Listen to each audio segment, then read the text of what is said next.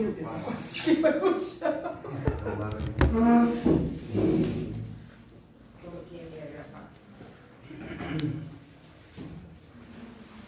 Então, hoje eu vou mostrar aqui sobre o tema de fonologia da Libras. Gostaria de conversar com a professora, a professora Cristiane, e mostrar para vocês como que é a fonologia dentro da área da surdez. Como que a gente vai conversar sobre isso? Vocês conhecem fonologia de forma geral, mas e com a parte da Libras, que vocês não conhecem? Tem algumas curiosidades na área de fonologia, alguns parece estranho quando é aplicado para Libras, né? Mas futuramente vocês vão poder ver melhor isso e hoje a gente vai abrir algumas questões aqui, como que os ouvintes falam e como que a sociedade usa, mas o foco vai ser direto na fonologia da Libras. Eu gostaria de fazer um resumozinho de como que é a fonologia da Libras, a sua estrutura, em comparação com o ouvinte. A fonologia para ouvinte, ela utiliza sons, correto? Mas na Libras a gente utiliza outra estratégia e aqui a gente vai comparar. É triste que às vezes as pessoas que não sabem Libras, elas querem aprender, correto? Mas o processo de aprendizado é bem similar, porque vai de sinal em sinal, tem toda uma estrutura na, na parte fonológica. E como vocês ainda não conhecem, eu pensei numa estratégia de como explicar isso para que fique, possa ficar fácil o entendimento. Vamos fazer uma troca aqui. É, vamos fazer uma troca. Para o ouvinte, vocês que são ouvintes, a parte do fonema, vocês escutam um som, correto? Para poder produzir de forma correta e estudar. Eu que sou surdo, eu preciso como que abrir uma caixa e ver como é que é a estrutura disso? A professora sempre faz a parte da gesticulação para que eu possa perceber mais. A parte de estudo de som não me ajuda, porque eu sou surdo. Mas dá para eu ver e usar isso para Libras, porque o surdo ele é visual. E tem também a fonologia dentro da área da Libras. Eu acredito que na área da Libras dá para gente fazer essa aplicação porque existem várias estratégias fonológicas dentro da estrutura que eu vou até compartilhar com vocês. No final, vocês vão ver no final dos slides e aí vocês vão entender direitinho.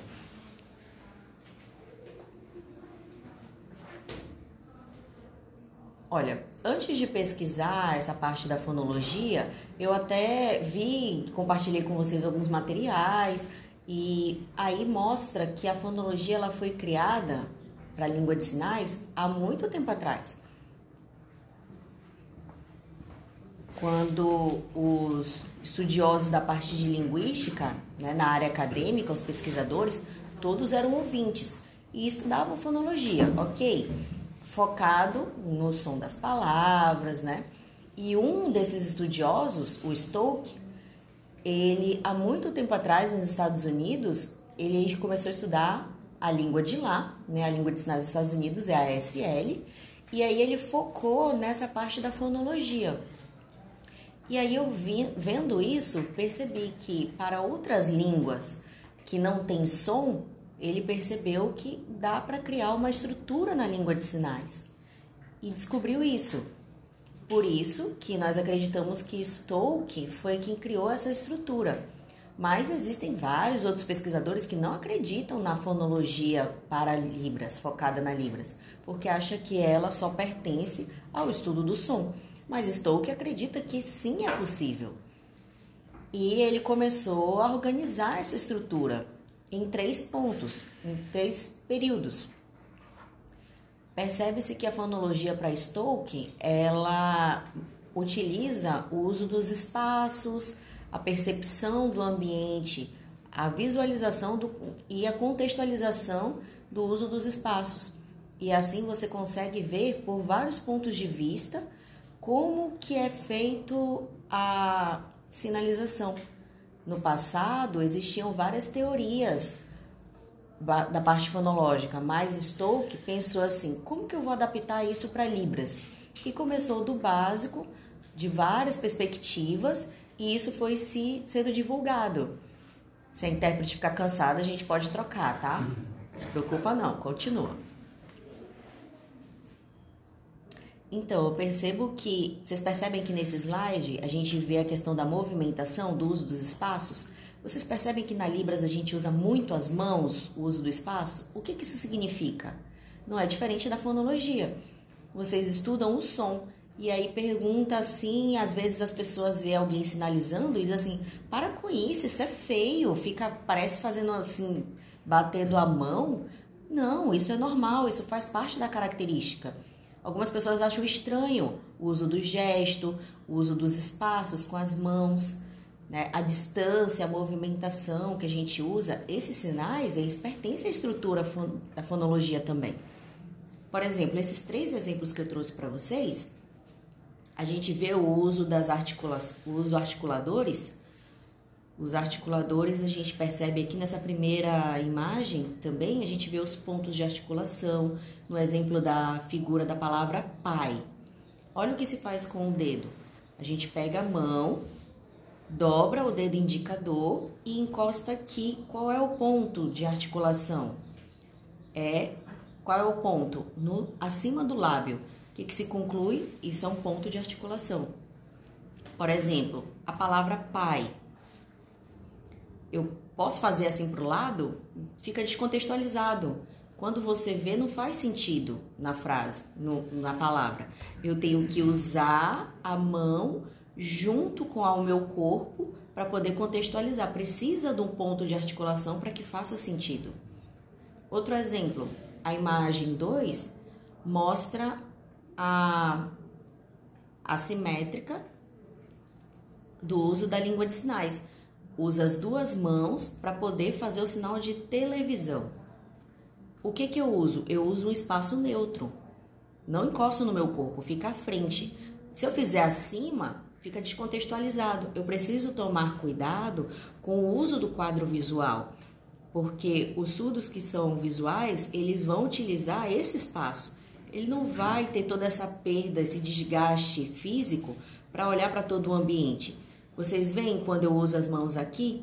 É como se tivesse um quadro imaginário aqui à minha frente. Se eu fizer abaixo, você perde a informação, correto? Você não consegue ver claramente, mas se eu faço nesse espaço, você consegue ver e contextualizar junto com a minha expressão facial. Quando eu faço sinal de televisão, você percebe que eu utilizo o espaço neutro. E na terceira imagem, o sinal de votar. Como que a gente pode organizar de forma correta isso? Para vocês que são ouvintes, vocês falam. Um, usa uma letra, ok? Pega um fonema, pega um fone, uma letra, e entende o que significa aquilo. Por exemplo, a letra M.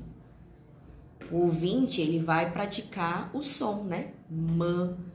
Mas para o surdo, ele olha para aquilo e vai dizer como que faz sentido quando você adiciona outra letra, aí eu posso criar palavras. Por exemplo, mãe, correto? Se eu pego a letra M em português, se eu vou escrever a letra M, ela tem um significado sozinha?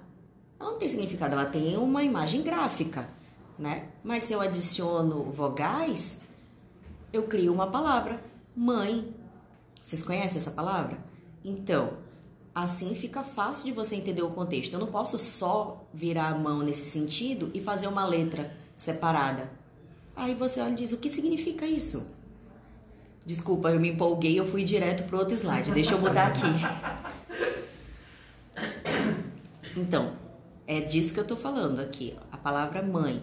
Para os pesquisadores, eles percebem que na língua de sinais é possível o uso de dois espaços mas pensem, é possível usar as duas mãos, o lado direito e o lado esquerdo? Tem problema eu fazer o sinal com essa mão ou fazer o sinal com essa mão? Eu posso fazer mãe com a direita, posso fazer mãe com a esquerda, não tem problema algum. Eu posso fazer com as duas mãos. O que é importante é o uso correto de acordo com a pessoa, a característica. Se ela é destra, ela vai usar a mão direita para sinalizar. Se ela é canhota, ela vai usar a esquerda. Por exemplo, se a gente for pensar numa pessoa que é deficiente, tem um membro amputado, ela vai, vai usar mais a mão que é capacitada, né? No caso, a direita. Ou se eu tiver com essa mão ocupada com uma bolsa, com livros, eu posso continuar sinalizando só com a outra mão, não tem problema algum. Não preciso obrigatoriamente utilizar as duas mãos. Se eu tiver com uma mão ocupada, eu posso sinalizar com a outra mão, sem problema. Fazer esse sinal de mãe com a direita ou a esquerda tá correto. Mas se eu fosse colocar isso é, de outra forma, se vocês tiverem alguma dúvida, vocês podem me perguntar no final, ok? O sinal. De acordo com Stoke, ele observou essas questões de configurações e de estrutura fonológica e utilizou um outro léxico para apropriado para a língua do país, que era a ASL, que é a língua de sinais americana. E esse estudioso, ele percebeu que na hora da escrita pode-se sim aplicar para Libras quando a gente vai fazer o uso de movimento, quando a gente vai usar os, os léxicos.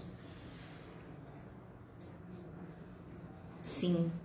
E ele percebeu que o uso dos léxicos, a, como que eu posso usar isso dentro da configuração de mãos, dentro dos parâmetros das Libras?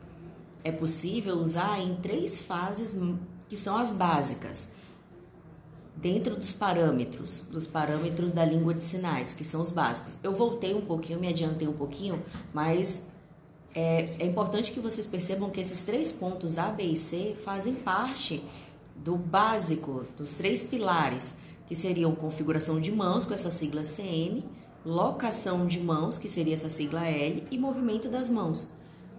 Por exemplo, vocês hoje, nos dois primeiros tempos da aula, enquanto a professora estava colocando ali, ela estava escrevendo os gráficos.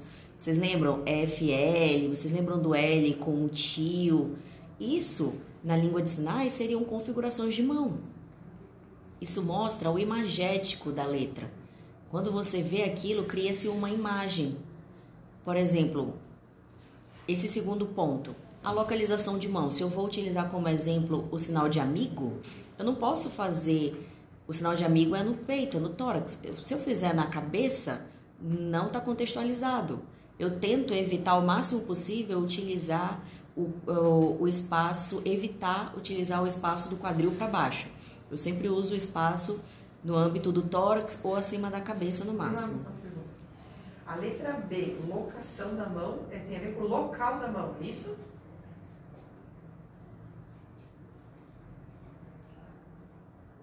Isso, isso mesmo. Por exemplo, um, se eu uso o sinal de trabalho, se eu uso a, a palavra tia, onde que eu uso o sinal de tia? Eu uso na testa, eu uso aqui a frente da testa para fazer o sinal da palavra tia.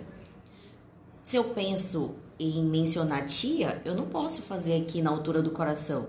Eu tenho que fazer aqui, à frente do rosto durante as minhas aulas, quando eu estava ensinando alguns alunos de um curso de Libras, eu estava ensinando aí tinha surgia a palavra tia. Alguns queriam fazer na lateral. Eu olhava e não, corrige, é aqui na frente, ok? Precisa fazer alguns ajustes, porque ao lado fica descontextualizado. Precisa-se do uso correto da localização das mãos. Para o ouvinte, tem palavras que quando você não pronuncia a letra correta, sai errado, correto? Então, o ajuste é similar. Precisa se organizar o ponto de locação da mão corretamente. Então, aqui nesse outro slide, de acordo com Stoke, ele viu que tem os parâmetros, tem a locação, tem o movimento, igualzinho como a gente viu a estrutura aqui das línguas orais. Vocês viram que tem das línguas orais tem um, um gráfico similar? Observem na imagem. Só que na língua de sinais é a mesma estrutura. A estrutura é bem similar. Por isso eu tenho esperança de que no futuro eu consiga aprofundar mais os meus estudos. Infelizmente, devido à surdez, é, isso é, me é um pouco limitado. Para vocês é mais fácil. Mas eu espero que no futuro eu consiga aprofundar mais os estudos para poder provar mais isso. Hoje em dia existiram outras características, além desses três básicos e principais. Existem várias outras, mas essas são as mais importantes que eu estou mostrando aqui. Então, hoje, o foco dessa disciplina é a fonologia da língua brasileira de sinais, ok?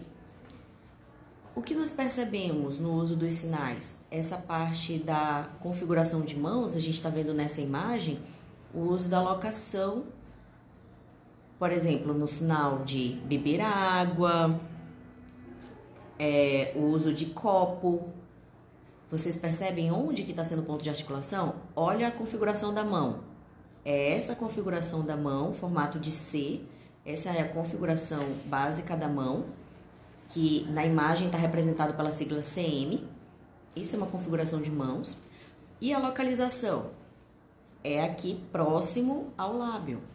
E o movimento é levar o copo para que seja tomada a água.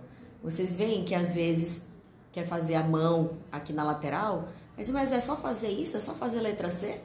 Não significa nada. Eu preciso juntar, fazer os conectivos com o movimento, o ponto de articulação. Se eu pego só essa, só essa configuração de mãos e mudo o ponto de articulação, vira outra palavra. Como tia, como curso. Dependendo do ponto de locação, cria-se uma nova palavra. O que, que eu posso mais fazer com essa configuração de mãos? Diversas palavras eu consigo produzir com essa configuração. Por exemplo, a palavra comunicação também é feito com a mesma configuração de mãos, percebem? Isso aqui é só para mostrar um exemplo, tá bom? Esses são os três pilares.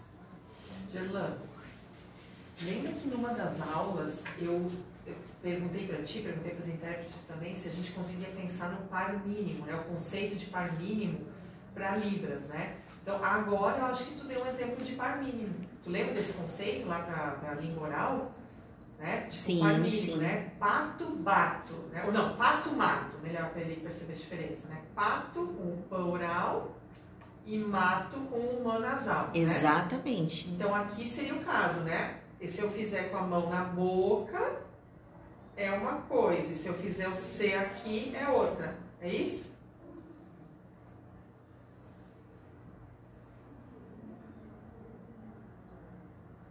Sim é, é, é minimamente diferente. Por exemplo, é o sinal de sábado. Ah.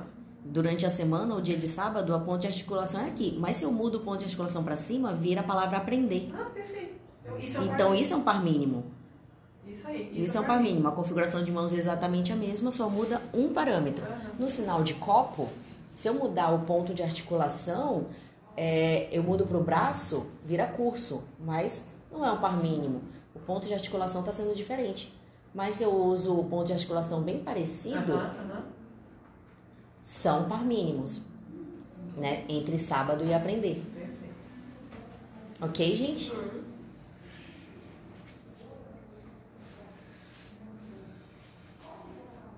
Então, tem duas diferenças que a gente consegue perceber e também duas semelhanças, assim como a professora explicou. Eu vou dar um exemplo de par mínimo, né? Em sinais são muito semelhantes. Olha o que tem de parecido aqui. O sinal para pedra, o ponto de articulação é bem aqui. E eu, eu mudo, mudei só uma coisa, que foi a configuração de mãos. Vocês viram que pedra, a configuração de mãos é essa. Mas se eu mudo a configuração para essa, o ponto de articulação continua sendo o mesmo, o movimento é o mesmo, mas a configuração de mãos mudou. Então, na, nos parâmetros, a pedra se faz assim e assim se faz queijo. Então, de pedra para queijo, só mudei um ponto do parâmetro. E vocês percebem que continua no mesmo lugar? Só mudou a configuração de mãos. Nesse exemplo 2, entre trabalhar e vídeo, temos aqui o mesmo ponto de articulação, só que esse vídeo é de, de velho, tá, gente? É de vídeo cassete. Ah, tá. É bem antigo, como que se colocava fita no passado. Vocês lembram daquela que se colocava? E o sinal de trabalhar se faz muito semelhante, no mesmo ponto de articulação, só mudei aí o quê? O movimento. Então, para os ouvintes, durante o curso, quando está sendo ensinado, ele vê e diz assim: ah, mas é igual, é a mesma coisa. Não, não é a mesma coisa fita e trabalho, fita de vídeo e trabalho. Você percebe que tem aí algumas nuances? Um outro exemplo simples. A palavra sábado é um dia da semana, correto? Sábado. Mas a gente tem três coisas que dá para confundir aí. Configuração exatamente igual. Sábado, que é o dia da semana, sábado. Isso. E tem a cor laranja e tem a fruta laranja. Meu Deus, são três iguais. Mas como? Eu preciso contextualizar. Contextualizando, dá para se explicar isso. Vou fazer um exemplo numa frase. Eu vou sábado. Eu vou comprar algumas laranjas na feira. Vocês percebem? Eu vou sábado, durante a semana, eu vou comprar laranjas na feira. Então você percebe, ah, vai comprar laranja. Por quê? Eu fiz exatamente o mesmo sinal, mas eu contextualizei. Então, às vezes, a gente pode mudar até a frase, às vezes pode confundir, ó. Amanhã, sábado, eu vou comprar uma camisa laranja. Falamos de cor e do mesmo sinal. Tudo bem para vocês? Tem esse outro exemplo aqui que eu já contextualizei, mas onde eu voltando aqui, onde eu já expliquei a locação, o ponto de articulação, se mudar, também é um par mínimo entre sábado e aprender. OK? Aqui temos a diferença das configurações somente o movimento, a, na segunda o ponto de articulação e na terceira a configuração de mãos. Vocês lembram que a gente falou de configuração de mãos? Tem significados diversos. Vou mostrar um para vocês. Tem diversas configurações de mãos. Vocês podem ver que estudiosos como Stoke, aqui é, esqueci qual foi o livro, mas ah, tá aqui. Ferreira Brito. Então, para Ferreira Brito, ele pesquisou e encontrou na ASL configurações de mãos dessas desses três pilares. Ele viu essas configurações de mãos em ASL e notou que tinha poucas opções. Então, para o Brasil, foi feita adaptações em 1995. Teve esse empréstimo e começou-se a fazer apropriações de outras línguas de sinais da configuração da mão, da configuração de mãos de outras línguas de sinais e começou-se a fazer apropriações. Ouvia-se a palavra e disse, opa, vou pegar aqui desse som, vou utilizar algumas informações e vou criar uma configuração de mãos para isso. Na Libras tem, é, isso é feito na Libras. Igualmente como é feito nas línguas orais. Se pega uma palavra, uma letra para se fazer apropriação para outra palavra, a partir dali. Se vocês olham nessa imagem, vocês veem aí que as mãos não é só um simples ABC, não é só uma simples numeração. Como que a gente se apropria dessa informação? Por exemplo, se eu fizer essa configuração de mãos com a mão para cima, agora no sinal de hoje, é como se eu cortasse aqui a mão, a imagem e colocasse ali, para que seja visto a apropriação do uso da mão, da configuração de mãos da forma correta. Por exemplo, vejam aí, ó, na 46, a configuração de mãos 46, existem 46 configurações de mãos nesse primeiro quadro. Vocês percebem que 46 ainda é pouco. Atualmente, com os estudos acadêmicos, foram se criando novas configurações de mãos e isso aumentou muito. Vocês estão vendo aí, ó, já está em 61, antes estava em 41. Agora a gente encontrou existem muito mais e a tendência é só aumentar. Futuramente a gente quer aumentar bastante isso. Para Pimenta Nelson, é, ele é surdo. Ele foi fez viagens para os Estados Unidos e lá ele começou a perceber que havia mais possibilidades e trouxe informações novas para o Brasil. Olhem só, já aumentou 64 aqui. Estávamos em 61 antes, no slide anterior. Observa-se que foram criadas novas, né? Então, isso está sendo muito divulgado aqui no Brasil. Dentro da comunidade surda, isso está sendo bastante divulgado, porque isso aumenta muito o vocabulário. Vocês percebem? Vou dar exemplo aqui, vocês podem escolher qualquer uma. Olhem a número 14. Olha a número 14. Como que fica o movimento da mão? Se a gente usa a palavra pensar, usa-se a mão nessa configuração de mãos. Se fosse a palavra você, usaria-se a mesma configuração de mãos. Se for a palavra aqui, viu?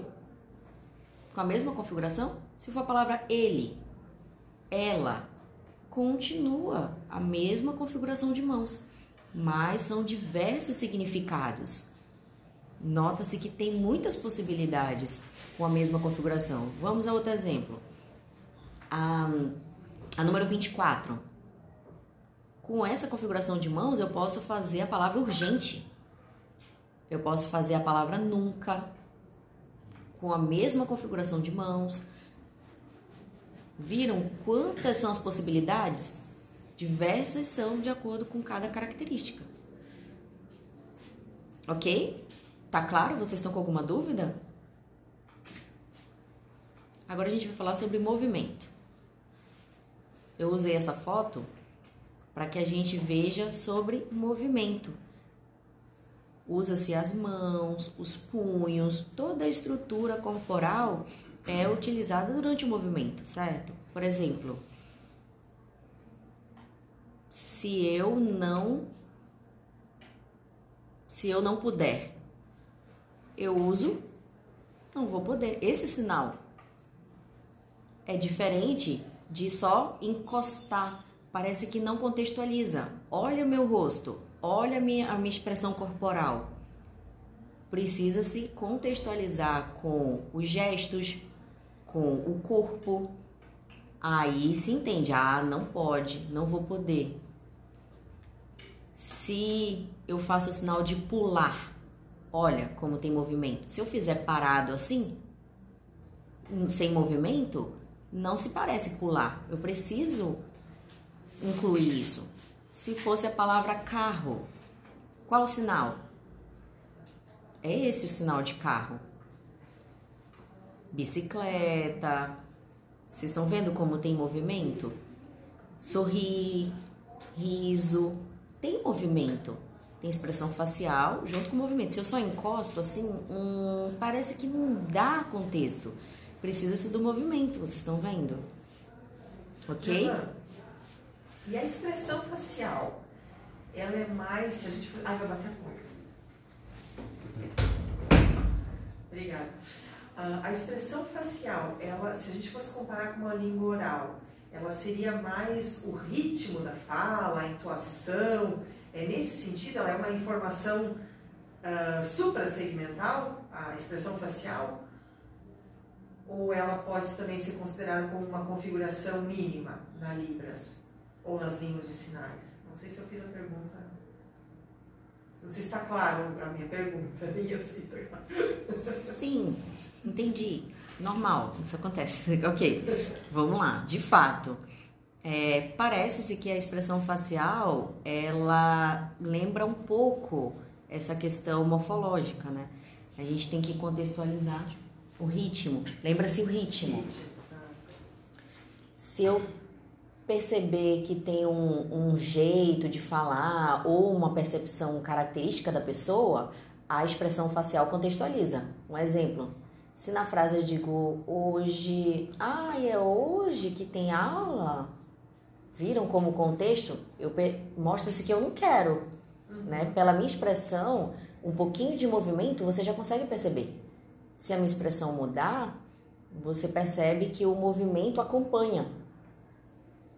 Tá por uhum. trás tem um movimento. Se não tem, já modifica. Não é só o uso das mãos. A gente percebe com clareza como que é demonstrado através do uso das mãos. Mas se eu usar uma outra expressão facial, muda-se. Por exemplo, emoção. Eu consigo mostrar através das expressões faciais, o movimento, através do movimento também eu consigo mostrar. Se eu falo bonito, Olha só, como tem grau, graus de bonito. Um outro contexto simples de frase também depende do, do jeito que você quer falar. Você usa a expressão é como se ela representasse a sua, a, a, o seu contexto emocional do momento na frase. Se é uma frase interrogativa, é, isso é apresentado na língua de sinais através da expressão. Por exemplo, hoje eu estou feliz.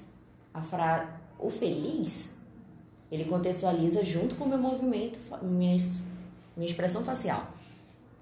Eu posso fazer feliz assim? Vocês vão acreditar que eu estou feliz? Não tem expressão. Parece que ele está feliz mesmo ou ele está triste? Está gostando disso? Se eu digo, ah, eu estou feliz. Não, eu preciso demonstrar essa emoção, sentimento, feliz. Ah, eu amei, eu amei você. Eu amo você. Frio, nossa. Eu amo você. Ah, né? Parece pesado, é estranho. Vocês entendem? Seria como uma ironia, assim, ele, ele fazer um gesto. Sim. Também. É, também. Pode ser ironia, pode ser. Pode ser diversas coisas. Pode ser uma atitude. Um, deixa eu dar um exemplo. Deixa eu pensar em outro exemplo aqui. Peraí.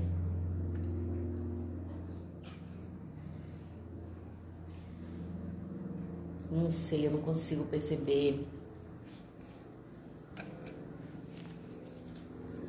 Isso. Vou mostrar numa frase. Durante uma conversa o meu sentimento, como que eu, eu tô emocionado. Aí eu questiono, hoje, por que? Não acredito. Não, não acredito. Meu amigo, que estranho ele me enganar desse jeito. Nossa, que triste. Aí a pessoa percebe que eu tô triste de fato, tô decepcionado. Ou, hum, ah, você tá vendo a minha expressão? Parece assim, hum, não tô de acordo. Às vezes não precisa nem sinalizar. E uma pessoa já percebe, já. Ih, você já percebe o contexto, né? Olha a expressão. A gente já entende que é o momento que a pessoa não está gostando daquilo. Você percebe. Não precisa nem ser só visual para isso.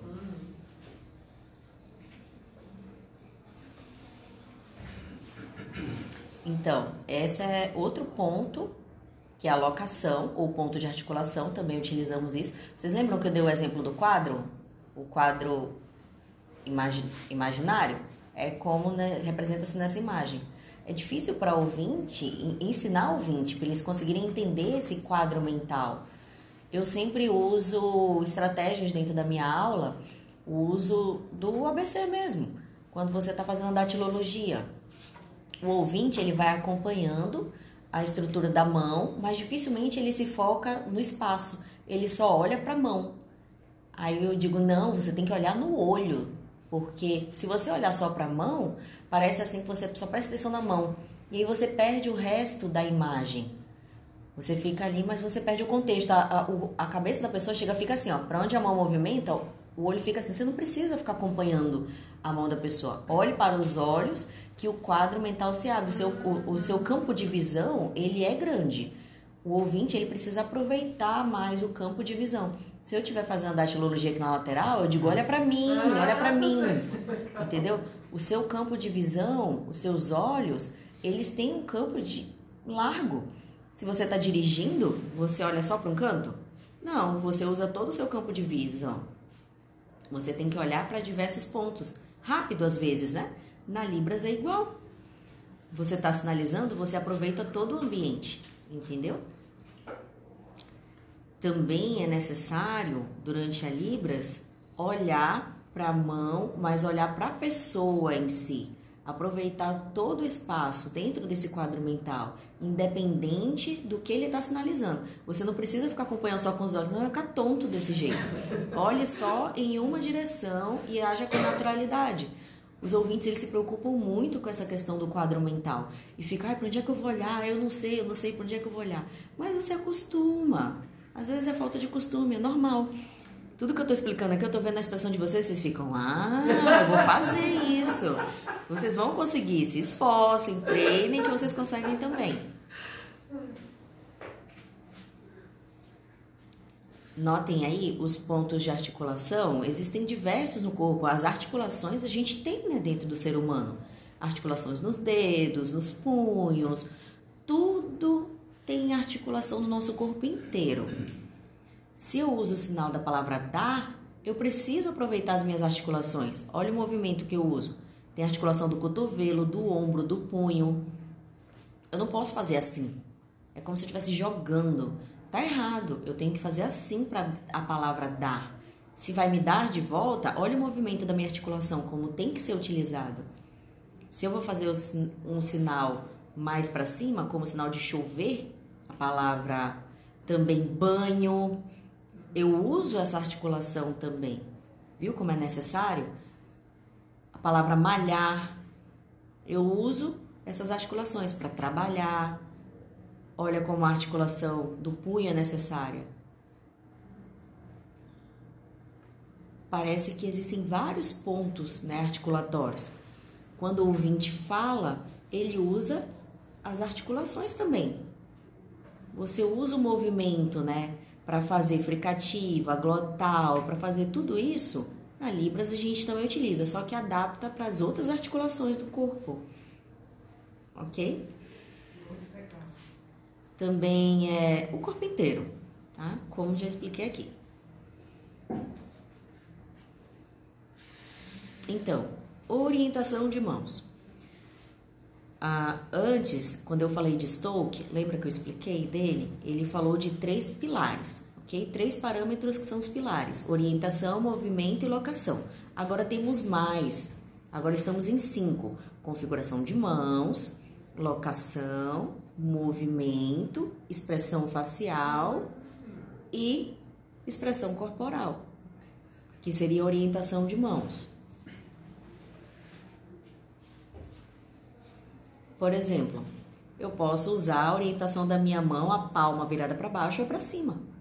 A palma virada para baixo ou a palma virada para cima. É possível também usar lateralmente. Eu posso usar em diversas posições. Assim, assim. Vocês estão vendo na imagem? Vou mostrar mais. É possível fazer em várias direções. Por exemplo, se eu estou fazendo a luz acesa, vocês percebem? a direção do sinal? Se eu vou dizer apague a luz, vocês viram a direção do sinal? Olhem, acender e apagar. Acender ou abrir também temos diferença na direção. Olha, abrir a porta, fechar a porta, abrir a porta, fechar a porta. Tá vendo como a orientação da palma da mão muda? Se é a palavra escada, Olha a orientação da palma da mão, como está para baixo. Descer a escada. Subir a escada, descer a escada. Então, na palavra dar, também tem esse movimento. Olha a orientação da palma da mão. Dar ou me dar. Se eu faço uma pergunta para vocês, olha a orientação da palma da mão lateral. Você pode perguntar ou ser perguntado. Se é você que me pergunta, muda a direção eu perguntando, você me perguntando. A direção se muda também, faz parte da estrutura. Entenderam? É muita informação, né? Aí vocês ficam olhando assim, ah, parece fácil, mal ouvinte. É difícil, tem muita coisa para estudar, não é não? Ah, vocês achavam que Libras não era, era facinho? Porque tem questões fortes também dentro da área fonológica para ouvinte. Tem uma estrutura longa. Vocês que são estudiosos da, da área fonológica, vocês fazem estudos profundos, né? Tem um período. A fonologia, a sintaxe, ou a pragmática, a semântica, a pragmática. No futuro vocês vão ver que isso também tem em Libras. Tem vários materiais que eu posso compartilhar com vocês, ou vocês podem pesquisar no Google também. Vocês podem ver também, se tiverem curiosos para mais informações, vocês podem encontrar e fazer comparativos. Nas expressões não manuais, como que vamos explicar isso? São só expressões faciais? A gente pode mostrar alguns exemplos. Por exemplo, como eu expliquei antes, olha essa expressão. Significa que eu não gostei. Percebem? Se eu fizer uma expressão um pouquinho diferente, ó, significa ele não marca uma expressão não manual. Olha só. Não preciso usar as mãos para ser perceptível. Se eu faço essa outra expressão para dizer não gostei, eu preciso eu posso acompanhar com a mão, mas não é obrigatório, eu posso fazer só com o rosto também. Se eu, se eu não usar as mãos, para vocês que são ouvintes, ó, quer comer isso aqui? Quer provar isso aqui? Olha como você responde. Nem precisa usar as mãos e eu percebo claramente que você não quer. Entendeu? Não precisa ser só o usuário visual, você percebe pela expressão facial da pessoa, se ela quer ou se ela não quer. Quero, você percebe como tem essa diferença? Por exemplo, também para outros sentimentos, triste, emocionado, vocês percebem logo só de ver a expressão da pessoa. Às vezes vocês brincam de mímica e acham que é igual a Libras, mas não é. Tem claras diferenças. Aí você vê e diz: Ah, ele está sinalizando a Libras. Ah, é mímica. Não, não é. É uma língua própria, ela tem estrutura.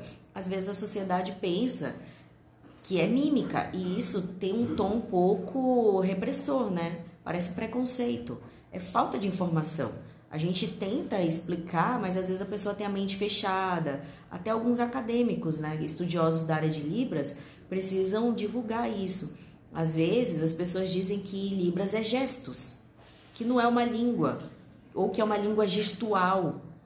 Não, não se escreve assim. Eu já vi em algum local, acho que foi num edital, que falava assim que algumas pessoas é, usuárias da língua gestual e isso é um tema de muitos debates. Alguns falam, ah, a Libras é o mesmo que gestos, é a mesma coisa. Não, isso tem bastante debate. E isso ainda precisa ser muito divulgado para ser mais usado e ter força de que é aceitável que a Libras é uma língua com uso de espaço, com estrutura, com tudo isso. Dentro das expressões não manuais, a gente tem expressões interrogativas, expressões exclamativas, a gente tem expressões de ponto final, de interrogação, também tem tudo isso em frases. Vou dar um exemplo para vocês de pontuação. Em uma frase, eu vou para casa. Significa ali, eu pontuei, eu vou para casa. Pronto, fim da frase. Ou um outro exemplo, eu tô feliz hoje. É o meu aniversário. Veja aí como tem um final, uma exclamação nessa frase, é uma frase exclamativa.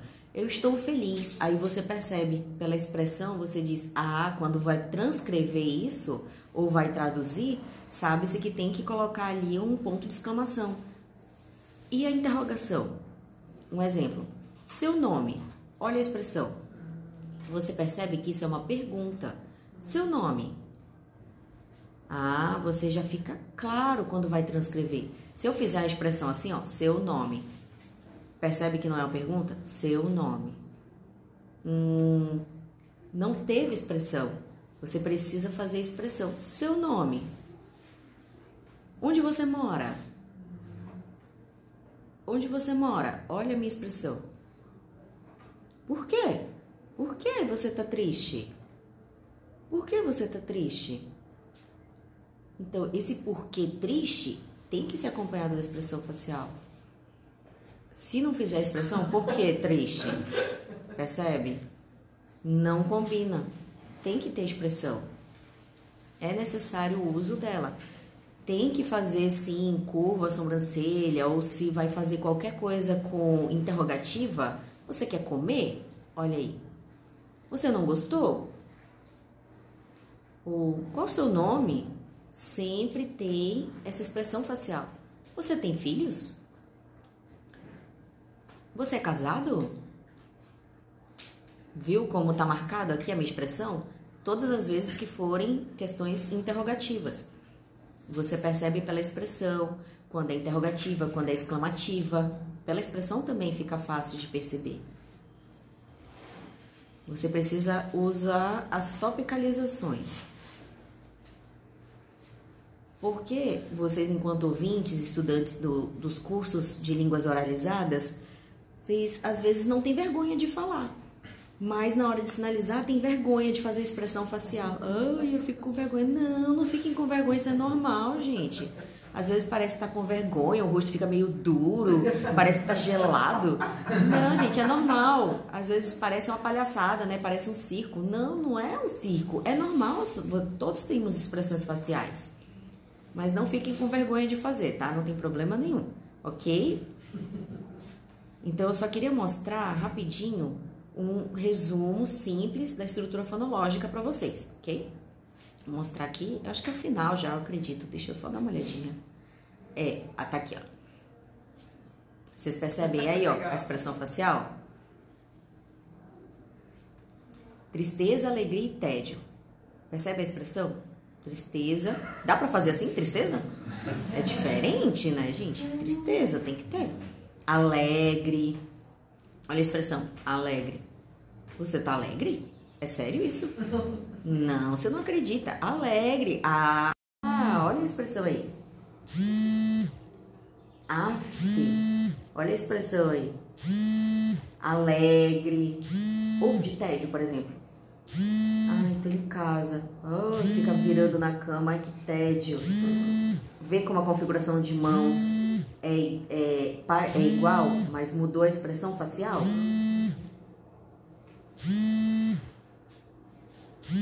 Entenderam? Uhum.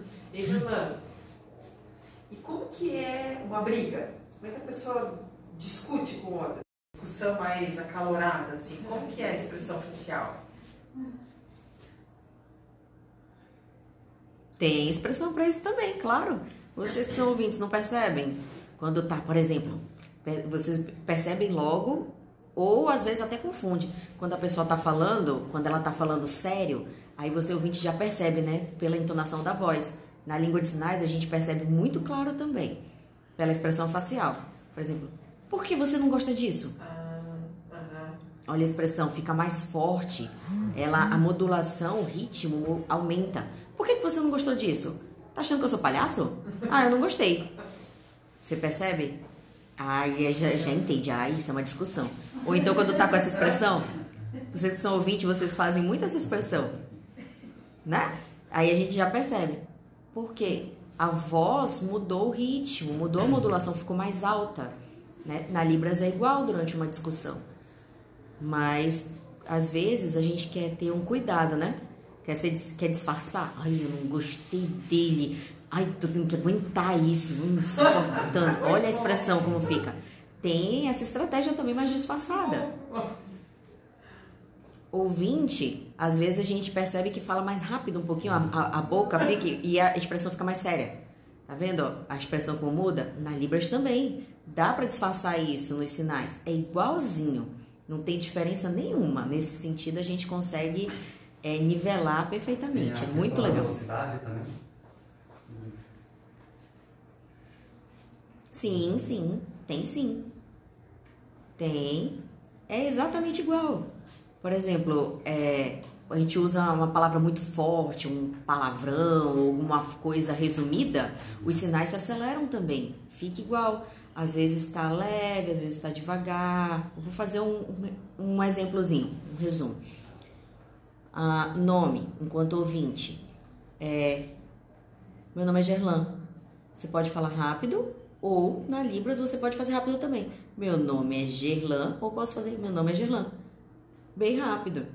Alguns têm dificuldade, alguns alunos meus têm dificuldade quando eu estou ensinando a datilologia. O seu nome, memoriza aí, treina o seu nome. E aí depois quando você pede para ele se apresentar, aí ele vai fazer meu nome. J, E. Aí eu meu Deus, tem que treinar. Não, eu expliquei que não é assim. Vamos lá, bota a velocidade aí. Que nem como se você estivesse falando. Ah, é, tá bom. Aí eu não consigo. J. Parece assim que a mente se separa entre falar português e sinalizar. Para vocês que são ouvintes, vocês têm essa dificuldade.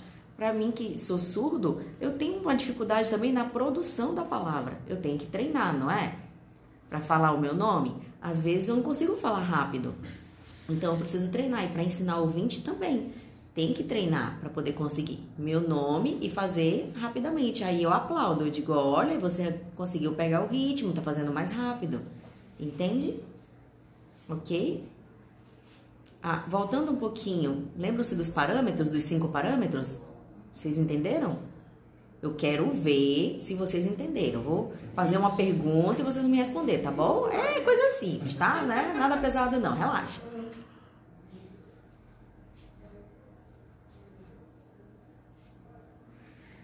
Então, vejam aí essa imagem. Qual é o sinal? Exemplo, uma imagem clara.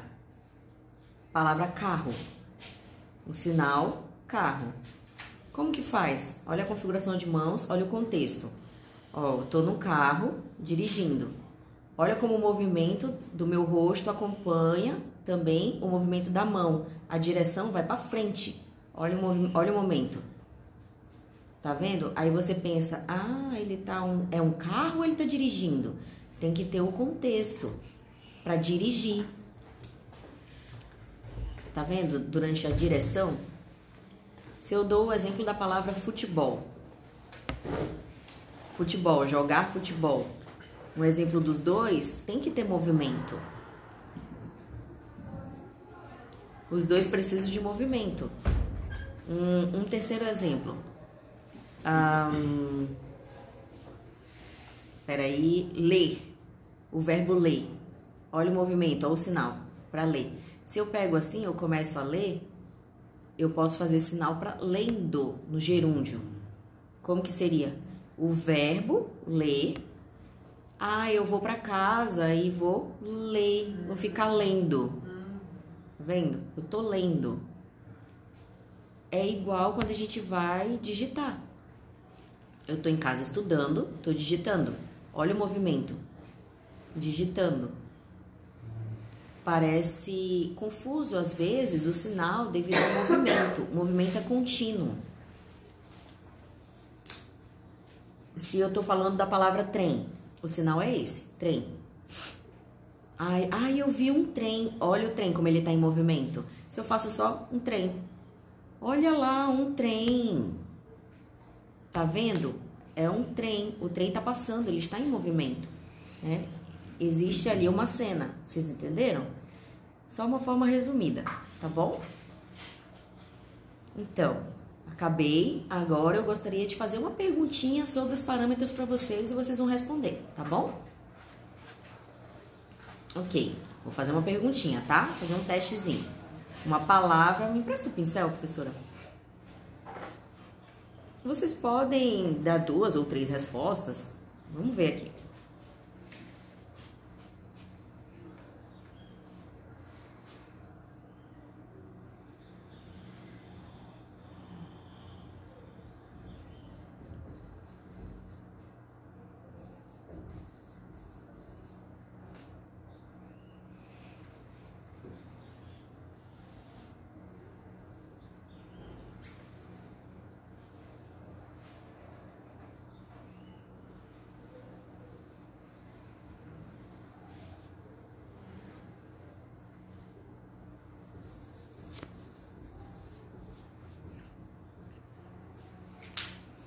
Ok? Esse sinal, olhe para essa palavra sentar, esse é o sinal. Olhe para essa palavra amor, esse é o sinal. E amigo, esse é o sinal. Tá bom? Amigo, sentar e amor. Qual é o parâmetro nessas três palavras, na palavra sentar, por exemplo? Sentar, o sinal, amor e amigo. Quantos parâmetros a gente consegue perceber aí? Tem configuração de mãos, tem movimento, tem locação, tem expressão facial e direção. Ah, vou colocar mais uma aqui.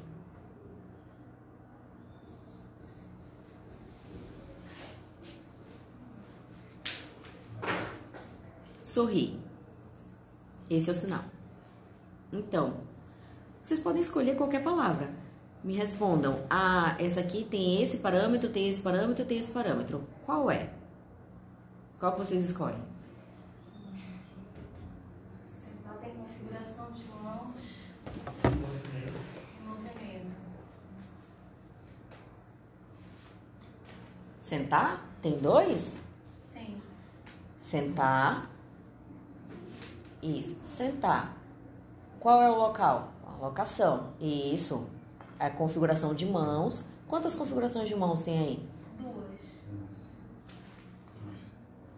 Duas. Duas? Isso, duas.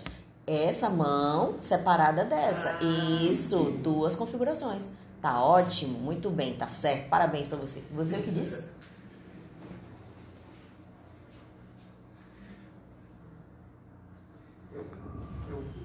É, que assim, porque precisa ficar um pouquinho mais claro pra gente fazer. Eu posso é, sinalizar sentar com uma mão só se a minha mão estiver ocupada? Dá, dá sim. Boa pergunta. Como que eu faço com as duas mãos sentar aqui, mas se eu tiver com a mão ocupada, não tem problema. Você consegue fazer. Ah, eu preciso sentar. Ah. Aonde que eu vou sentar? Eu tô cansada, eu preciso sentar. É igual boa tarde. Aqui, no, aqui é diferente. No norte, boa tarde é assim. Aqui eu faço boa tarde, se eu tiver com a mão ocupada. Boa noite. Posso fazer assim também. No norte, na língua de sinais, no- com a variação do norte, a gente faz boa noite assim. Mas se eu tiver com a mão ocupada, eu posso fazer boa noite assim. Boa tarde assim. Por exemplo, a palavra trabalho. Eu tô com a mão ocupada, aí eu vou trabalhar. Eu tô com a mão ocupada. Olha o sinal. Trabalhar. Fiz só com uma mão. Aí a gente entende que ele tá falando de trabalho. Com as duas assim. Assim ou assim, pode ser também. Você? Boa tarde. Sim, boa tarde. Tem variações, né? Tem regionalismo. Você é da onde? Norte, Pará. Do Pará. Pará. Ah, eu não entendi. Desculpa que você falou, eu não sei fazer leitura labial. Algumas palavras eu consigo entender só. Então, ela viu como lá faz assim? Tem variação. A tarde, tarde. Tem variação. Aqui eu já vi tarde, já vi isso aqui amanhã, já vi para amanhã. Já vi Manhã assim, manhã assim, variações tem, é bem interessante. Ah, de acordo com o jeito de cada um, pode ficar um pouquinho mais difícil. Você aprende de um jeito, aprende de outro jeito. O ouvinte ele consegue adaptar, né? ele consegue perceber as variações linguísticas bem mais rápido, mas na Libras é bem pior, é mais difícil, porque olha a diferença, tem muitos sinais. Outro exemplo, a palavra amor. Movimento. Quais são as configurações, os parâmetros? Locação. Locação, movimento, configuração configuração das mãos. Isso. Três. Locação. Amor, olha o local que é colocado no peito. Olha a configuração de mãos. Quantas configurações de mãos nós temos? Uma. Uma? Não? Não, duas. Ele abre e fecha. Porque ele abre e fecha. Abre e fecha. Abre e fecha. Tá vendo? Tem duas configurações de mãos, a mão aberta e a mão fechada. Temos duas configurações. Vocês percebem? Porque pensa que é direto. Sim. Aí pensa que é só um. Igual ouvinte, quando você escuta palavra. Você pode repetir essa palavra? Aí você consegue perceber ali uma diferença. Amor também tem movimento, né? Isso, então também tem movimento. Tem direção também. Ó, a direção da palma, a orientação da palma da mão. E essa palavra? Amigo. Quantas configurações, quantos parâmetros nós temos? Três. O local, a locação, a configuração, o movimento, expressão facial não tem. Não tem. É só aqui, ó, locação, configuração de mãos e movimento. Aí, ok, amigo, só isso. E qu- quantas configurações de mão? Uma só? E amigo? Uma só, Uma. né? Se ah, amor, a gente faz assim, tem duas configurações de mãos, né? Que é abrir e fechar. Abrir e fechar. Isso. Mas, por exemplo, amanhã. Amanhã. Olha a, a configuração de mãos, a orientação da palma da mão. Olha a configuração de mãos. Amanhã. amanhã. Percebe? Ok? Encontrar mudanças ocorrendo, ainda que imperceptíveis. De que mudança que eu estou falando? De mudança em curso, em processo. E não de mudança acabada, completada. Então, aí tem uma diferença que, que ela está dentro dos modelos, dos distintos modelos. Quais eh, os modelos teóricos que trabalham com mudança em curso, em processo, e quais os modelos teóricos que trabalham com mudança completada. Então tem uma diferença. O que, que hoje em dia nós podíamos dizer que é uma mudança completada do português? Que fenômeno? Uh? Você. Uma mudança completada. Você, ok, de, de inserção, né? Do sistema. O você, é uma mudança completada. Você já é segunda pessoa do singular. Muito bem. Já se instaurou, né? Já se gramaticalizou de vossa mercê, vosso ser, você, você. Nesse processo de desgaste fonológico, ele já entra na língua como segunda pessoa do singular. E que mudança completada uh, que, é, que já virou um fóssil linguístico no português. Então, esse aqui, ela entra, né? Então, é um inovadorismo, né? Do português. Que entra lá no século XIX, se gramaticalizando de formas como vossa mercê,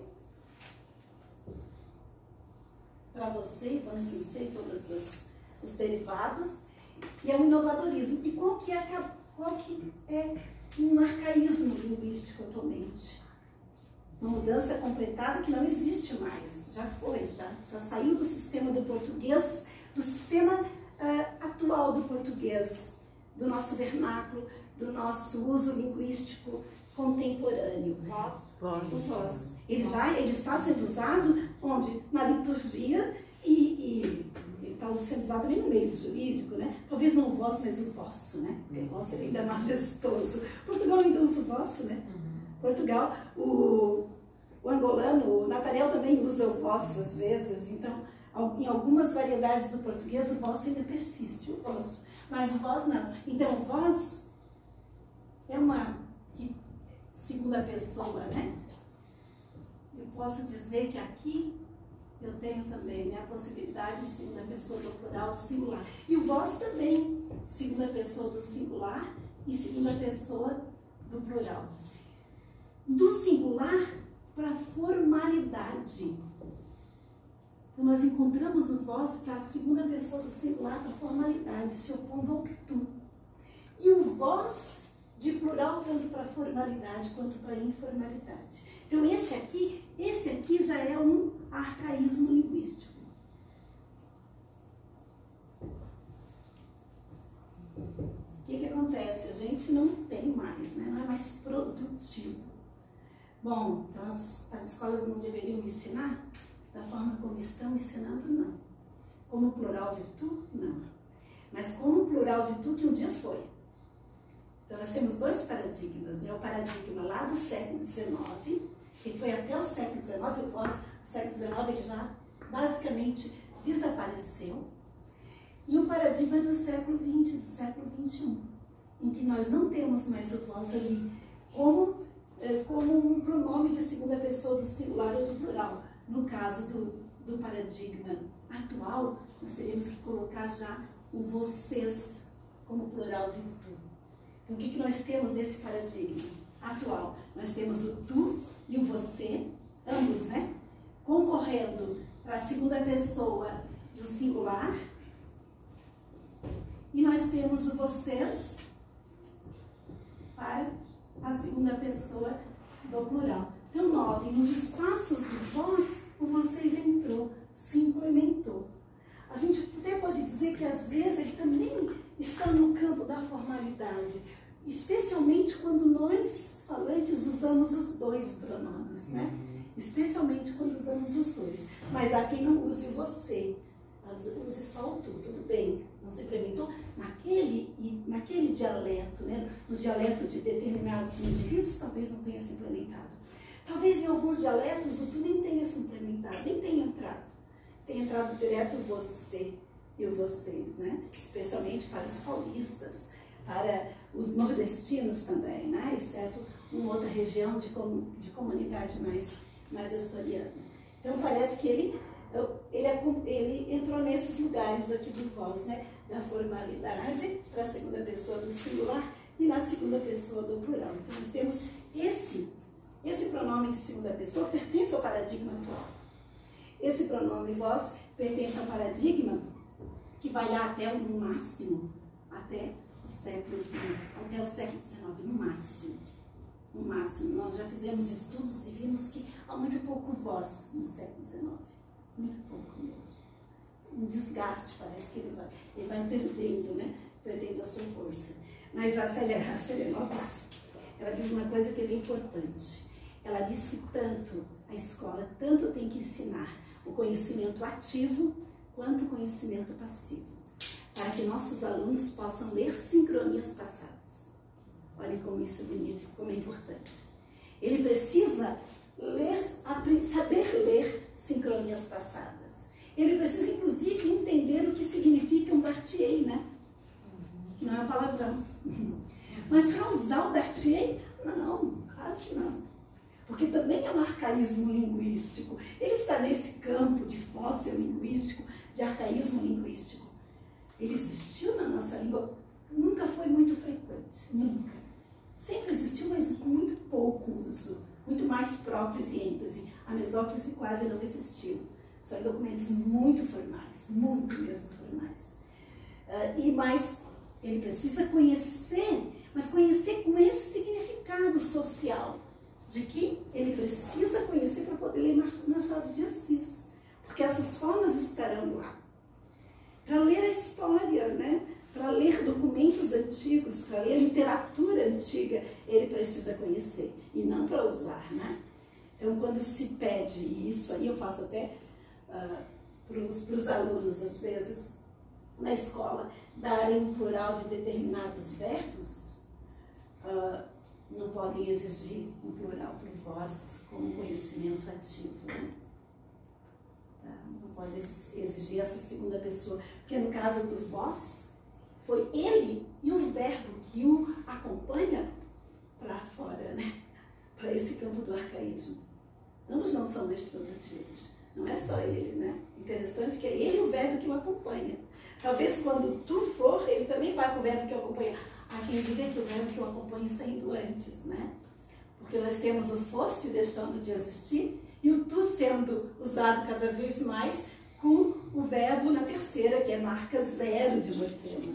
Tu foi, tu vai, tu corre, tu brinca. E talvez por isso ele resista mais, né? Talvez por isso ele fique mais tempo conosco.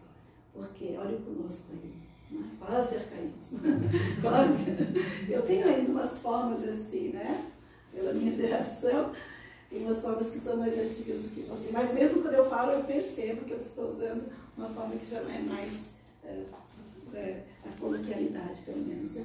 Então nós precisamos entender isso aí e perceber mesmo que esse processo, uh, essa mudança, ela, ela, existe. A mudança em curso, ela está aí, no nosso dia a dia, na nossa fala. E nós temos é que ficar atentos a ela.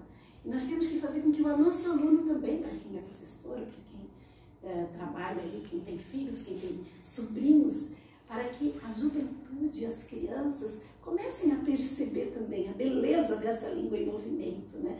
dessa dinamicidade linguística. Eu digo que o português pode ser uma, disciplina muito legal. Tem gente que diz eu não gosto do português. Ou a língua, né? o inglês, o português, o espanhol, o alemão, ah, o conhecimento linguístico é muito legal. E as pessoas têm que fazer isso, têm que fazer com que ele seja muito legal. Porque conhecer a língua que nós falamos, a língua que nós escutamos, a língua de sincronias passadas, a língua uh, que usamos em situações de mais monitoramento, a que usamos com os nossos amigos, com os nossos familiares, com esse meio do caminho, que parece que existe um meio do caminho também, entre o coloquial e o formal, né?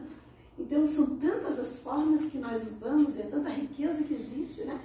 nesse, nessa linguística, nessa linguagem, nessas muitas linguagens que nós usamos e que tem que fazer com que a disciplina de, de língua seja muito, muito legal. Mas aí eu acho que o professor tem que mostrar essa riqueza também e, e deixar ele entender por que, que é importante aprender isso. Isso. Por que, que é tão bom, né, aprender isso? É, eu como aluna, eh, ali no meu tempo ali de educação básica, eu não entendia porque eu estava aprendendo isso. E eu gostava de português.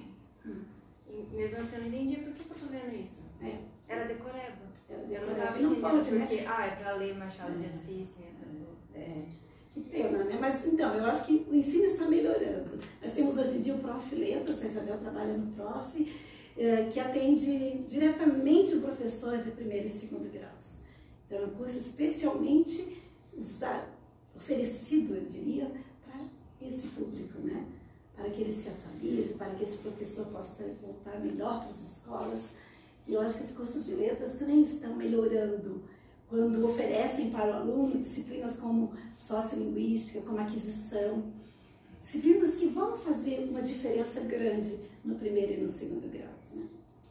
Não só mostrar, né, colega, as coisas, mas de repente também não podar, porque às vezes a falar que é certo errado. super reflexão, e não, isso aqui não é pra agora, não é, né?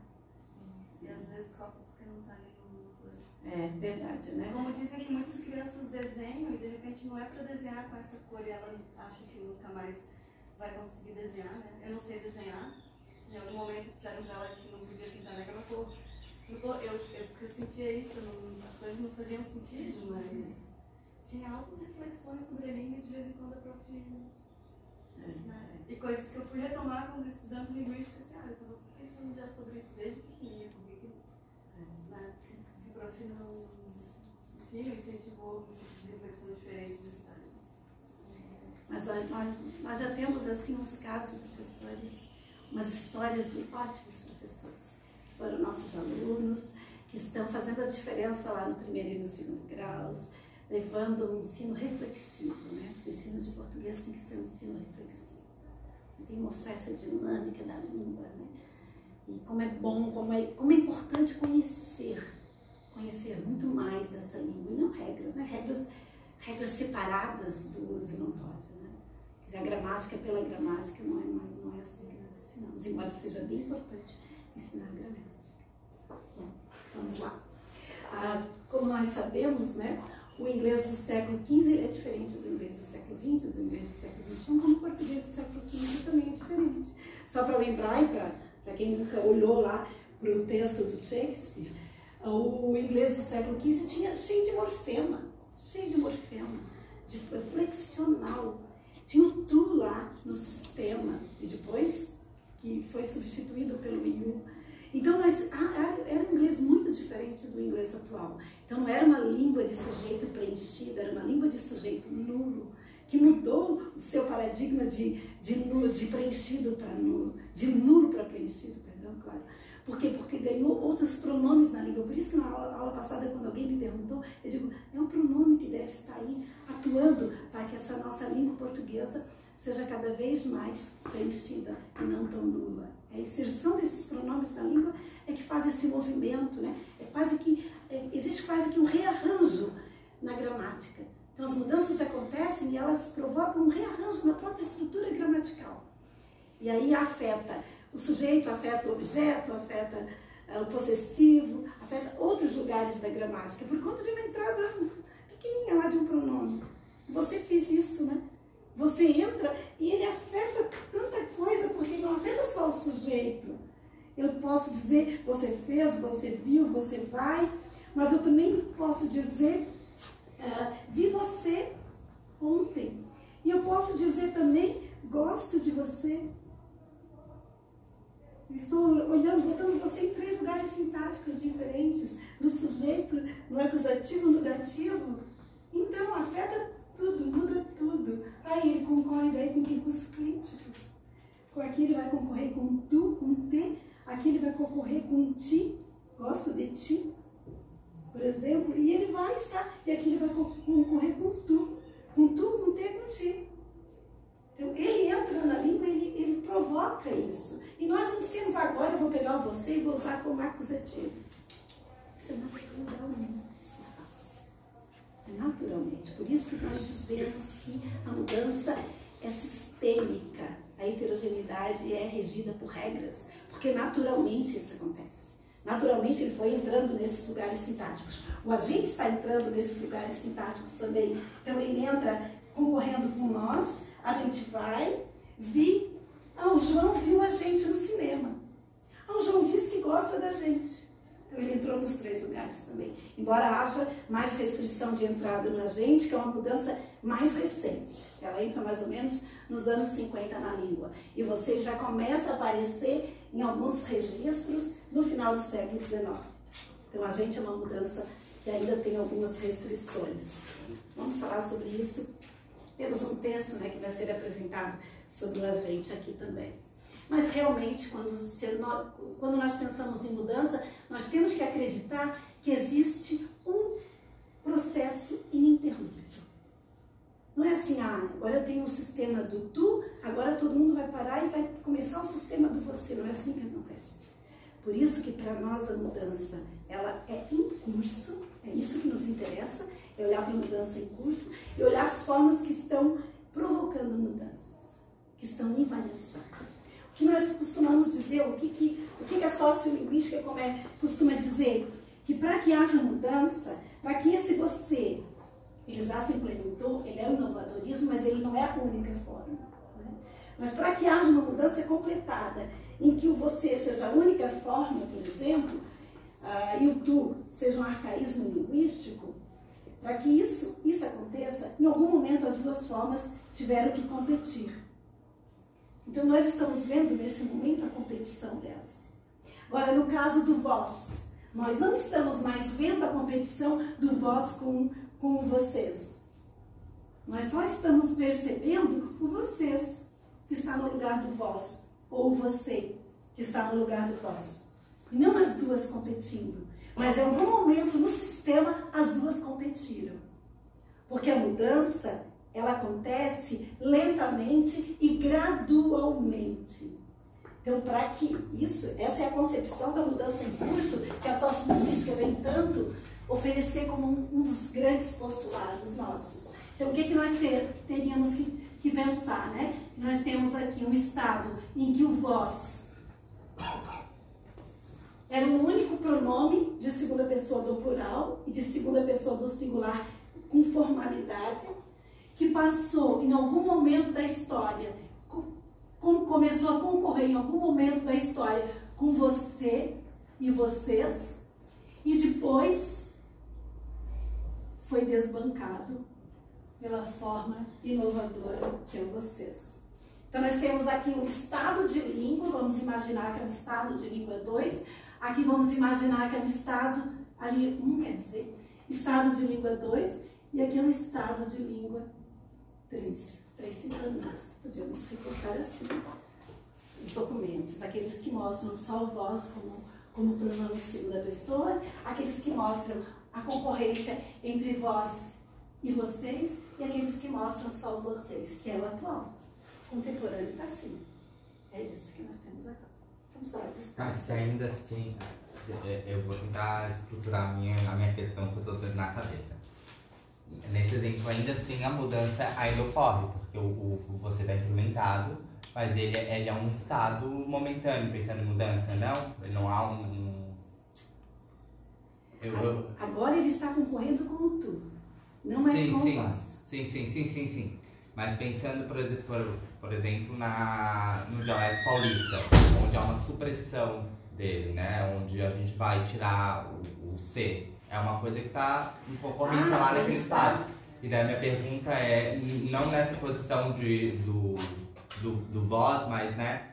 Sens, assim? Isso. Uhum. Tá. Sim, ele está se gramaticalizando mais, perdendo fonemas.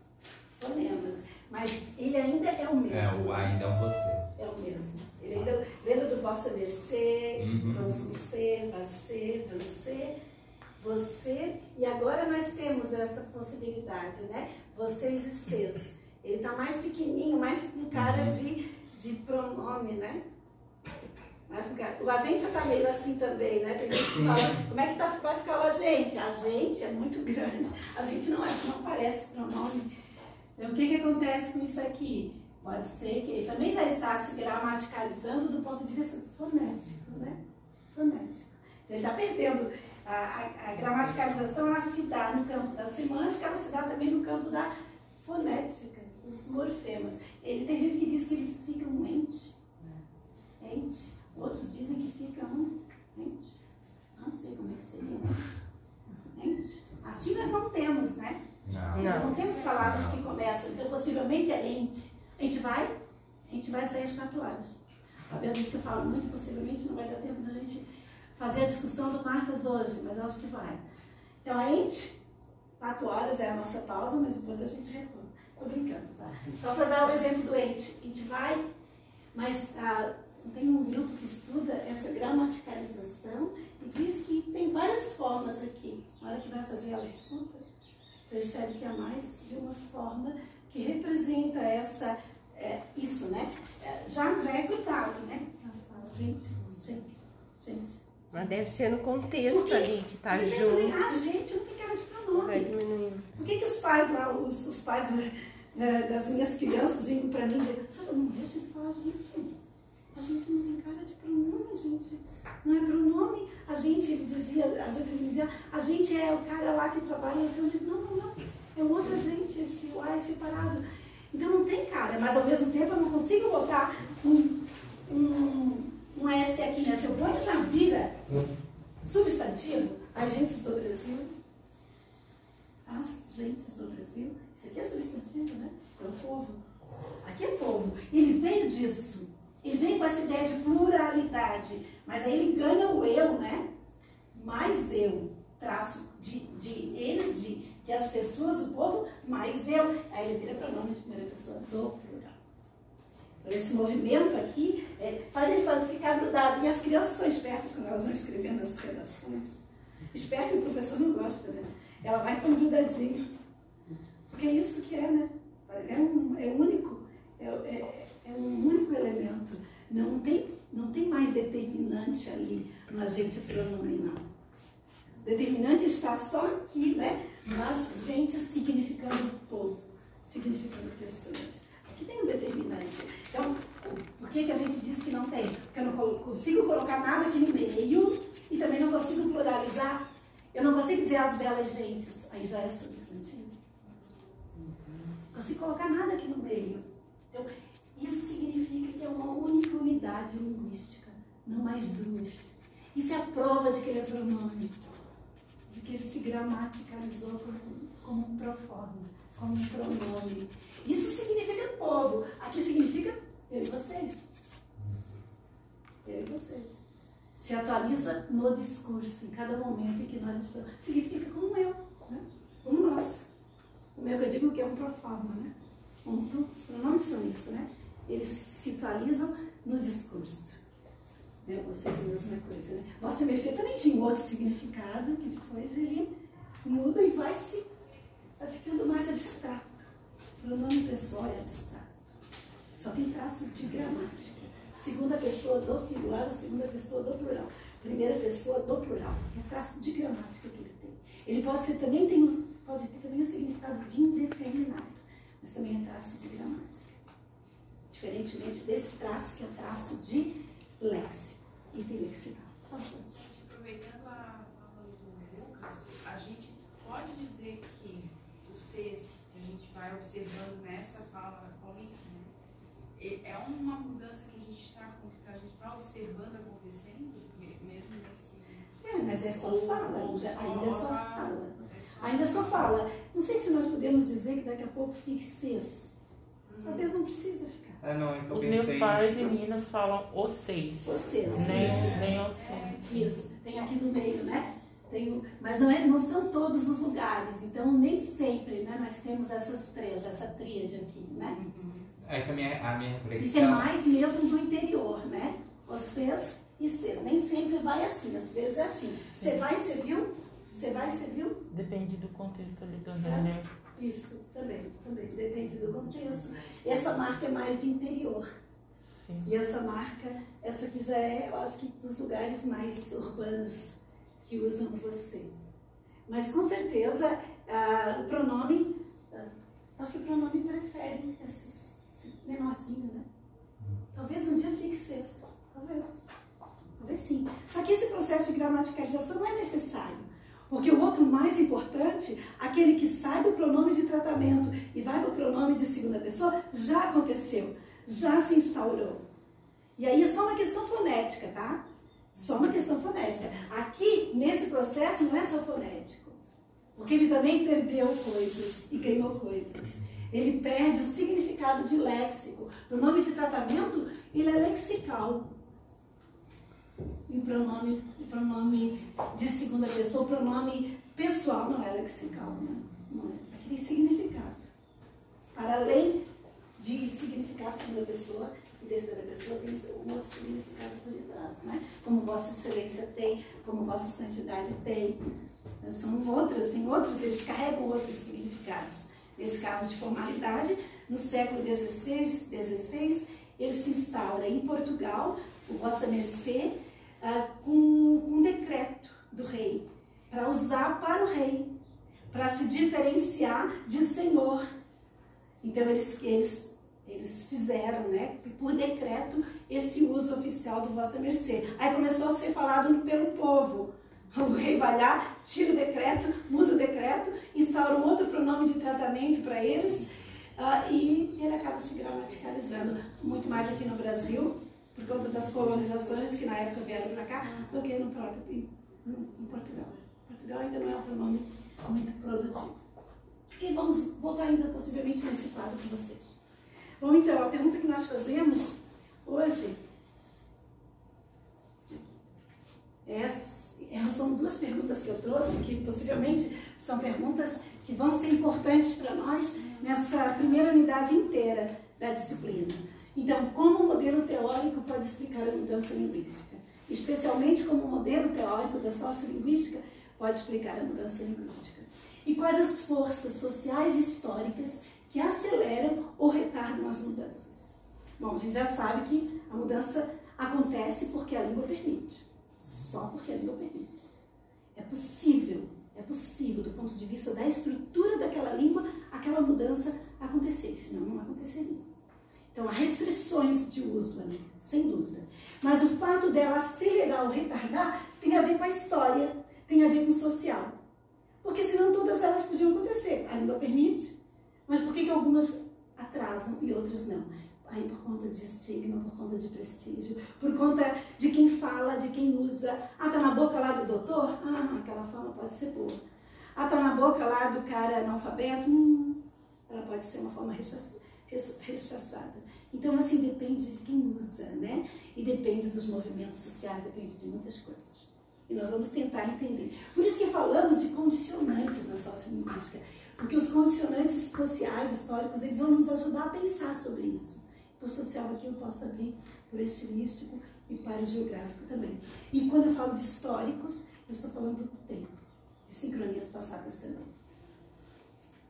Bom, então vamos dar uma olhadinha em alguns outros modelos que não são da sociolinguística, que não pensam esses estados do jeito que nós colocamos aqui.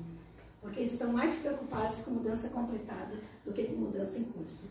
No texto, eh, nesse primeiro capítulo aqui, o Conde Silvestre traz um pouquinho da linguística histórica do século XIX e do século XX, especialmente Socilia, e vamos dialogar uh, com aquilo que eu deixei para vocês. Uh, e depois entra na sociolinguística no capítulo 2. Uh, ah, o Weierstraub Besok também, quando eles propõem fundamentos empíricos para uma teoria da mudança, no capítulo 1 um, eles voltam para os neogramáticos, para o século XIX, tentando entender que movimentos de mudança os neogramáticos apresentavam e o que de lá veio para cá. O que, que a sócio bebe, né? E quais são as fontes da sociolinguística? Porque todo modelo é assim. Ele é um modelo que se opõe a determinados princípios, mas ele, ele aceita outros princípios. Às vezes retoma determinados e, e rejeita outros, né? E aí formaliza uh, os seus princípios, os seus problemas uh, daquele modelo para tentar entender e explicar melhor o que está se propondo, o seu objeto, e nesse caso é um objeto linguístico. Então, o Conde Silveira, ah, e o Taralto também, né? O Taralto também faz esse movimento de olhar para o século XIX, uh, especialmente para dois modelos do século XIX, para o século XX e especialmente para a Soci, para chegar ao agora. Então nós vamos fazer um, um, brincar um pouquinho com isso aqui. Quem souber e entender bastante de algumas coisas que estão aqui, pode, pode nos ajudar, pode trazer informações que estão para além daquilo que eu colocar. Tá? Ou quem não entender pode perguntar também. Ah, lá no século, no início do século XIX, um modelo bem importante que olhava para a língua, tentando uh, fazer ciência, já com o estado científico. Quem disse que a, que a linguística como ciência entra lá com Saussure? Não, não, é bem antes. Já no século XIX, no início do século XIX, os comparativistas fizeram estudos rigorosíssimos para tentar entender, para tentar chegar a famílias linguísticas, tentar entender qual, qual a mãe daquela língua, qual o irmão daquela língua, qual o filho daquela língua, bem assim, famílias linguísticas mesmo, para tentar entender os parentescos e a gênese de cada uma dessas línguas. E, e estudaram muito, muito ao longo dos primeiros 50 anos. Posso dizer para vocês que ainda existem comparativistas no mundo, especialmente quem trabalha com tipologia de língua e, e possivelmente uh, usa os, seus trabalhos, tem a gênese nesses trabalhos aí do início do século XX. Então, esse, esse movimento né, dos linguistas do século XIX, não XX, uh, se concentrava na compreensão de textos de civilizações desaparecidas.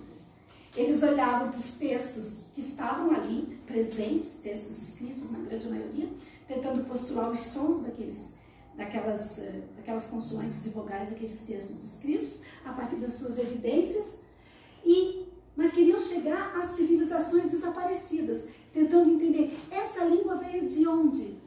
Qual é a proto-língua que originou essas que nós temos atualmente?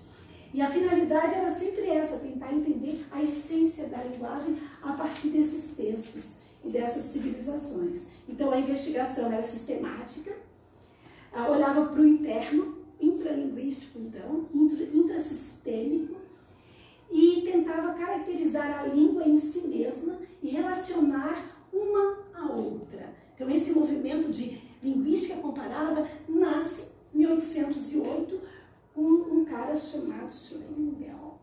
Schlengel. Deixa eu ver onde é que eu acho cara. Aqui, ó. Schlegel. Nasce mais ou menos com esse, esse cara aqui em 1808. Bom, esse método comparativo, ele tinha por hipótese olhar para as línguas, tentando relacionar uma com outra e observando as semelhanças que são óbvias entre elas. Então, a partir do item lexical, eles percebiam que determinadas palavras eram muito parecidas numa língua, na outra, na outra, na outra. Aí eles iam buscar essas semelhanças e tentar entender de onde vieram, né? De onde essas línguas vieram, para chegar a um proto-língua, uma língua inventada, né? E, e a hipótese sempre estava ligada com uma regularidade, eles tinham que ver regularidade nessa comparação, senão não, era da mesma família, e tentavam reconstruir e para estabelecer o que eles chamavam de protolíngua. Aqui é uma, gosto do taralo porque ele é cheio de exemplos, e exemplos muito bonitinhos. Então aqui só um exemplo de uma coisa até bem, bem simples, não era tão simples assim, vocês vão ver, porque os estudos foram ganhando fôlego, ganhando vulto, mas nesse caso aqui, eles estudaram muito sânscrito, que é uma língua hindu, e eles olharam que havia semelhança entre o sânscrito e o grego e o eslavônico. Línguas de, a princípio, diferentes, né? de lugares muito diferentes. Mas olhando para palavras como essa aqui, nuvem, o que, que eles perceberam então? Que nessas três línguas, essa palavra começava com o mesmo som, não? Depois, em duas delas, o E ou E, aberto ou fechado. E aí, a terceira letra, uh, ban, pan, surdo sonora, diferença só, mas o ban em duas, em duas línguas, o aspirado em duas línguas, uh, aí vogal, logo em seguida vinha a vogal em duas línguas, o O e numa o A, possivelmente foi aqui que mudou, era essa, isso que eles tratavam, e em duas línguas o S e na outra zero. Então, a partir da combinação, da comparação dessa palavra e nessas línguas, eles chegavam a, a olhar qual era a língua, qual era a palavra nuvem na protolíngua. Possivelmente era nebulous.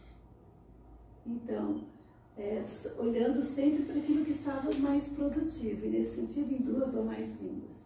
Claro que não era só por conta de um exemplinho assim, de uma palavra, que eles conseguiam formar a, a, a sua família linguística. Muitas e muitas. Aí viu que outras e tantas palavras, elas também, nessas três línguas, elas tinham, elas eram combinadas, eram muito parecidas.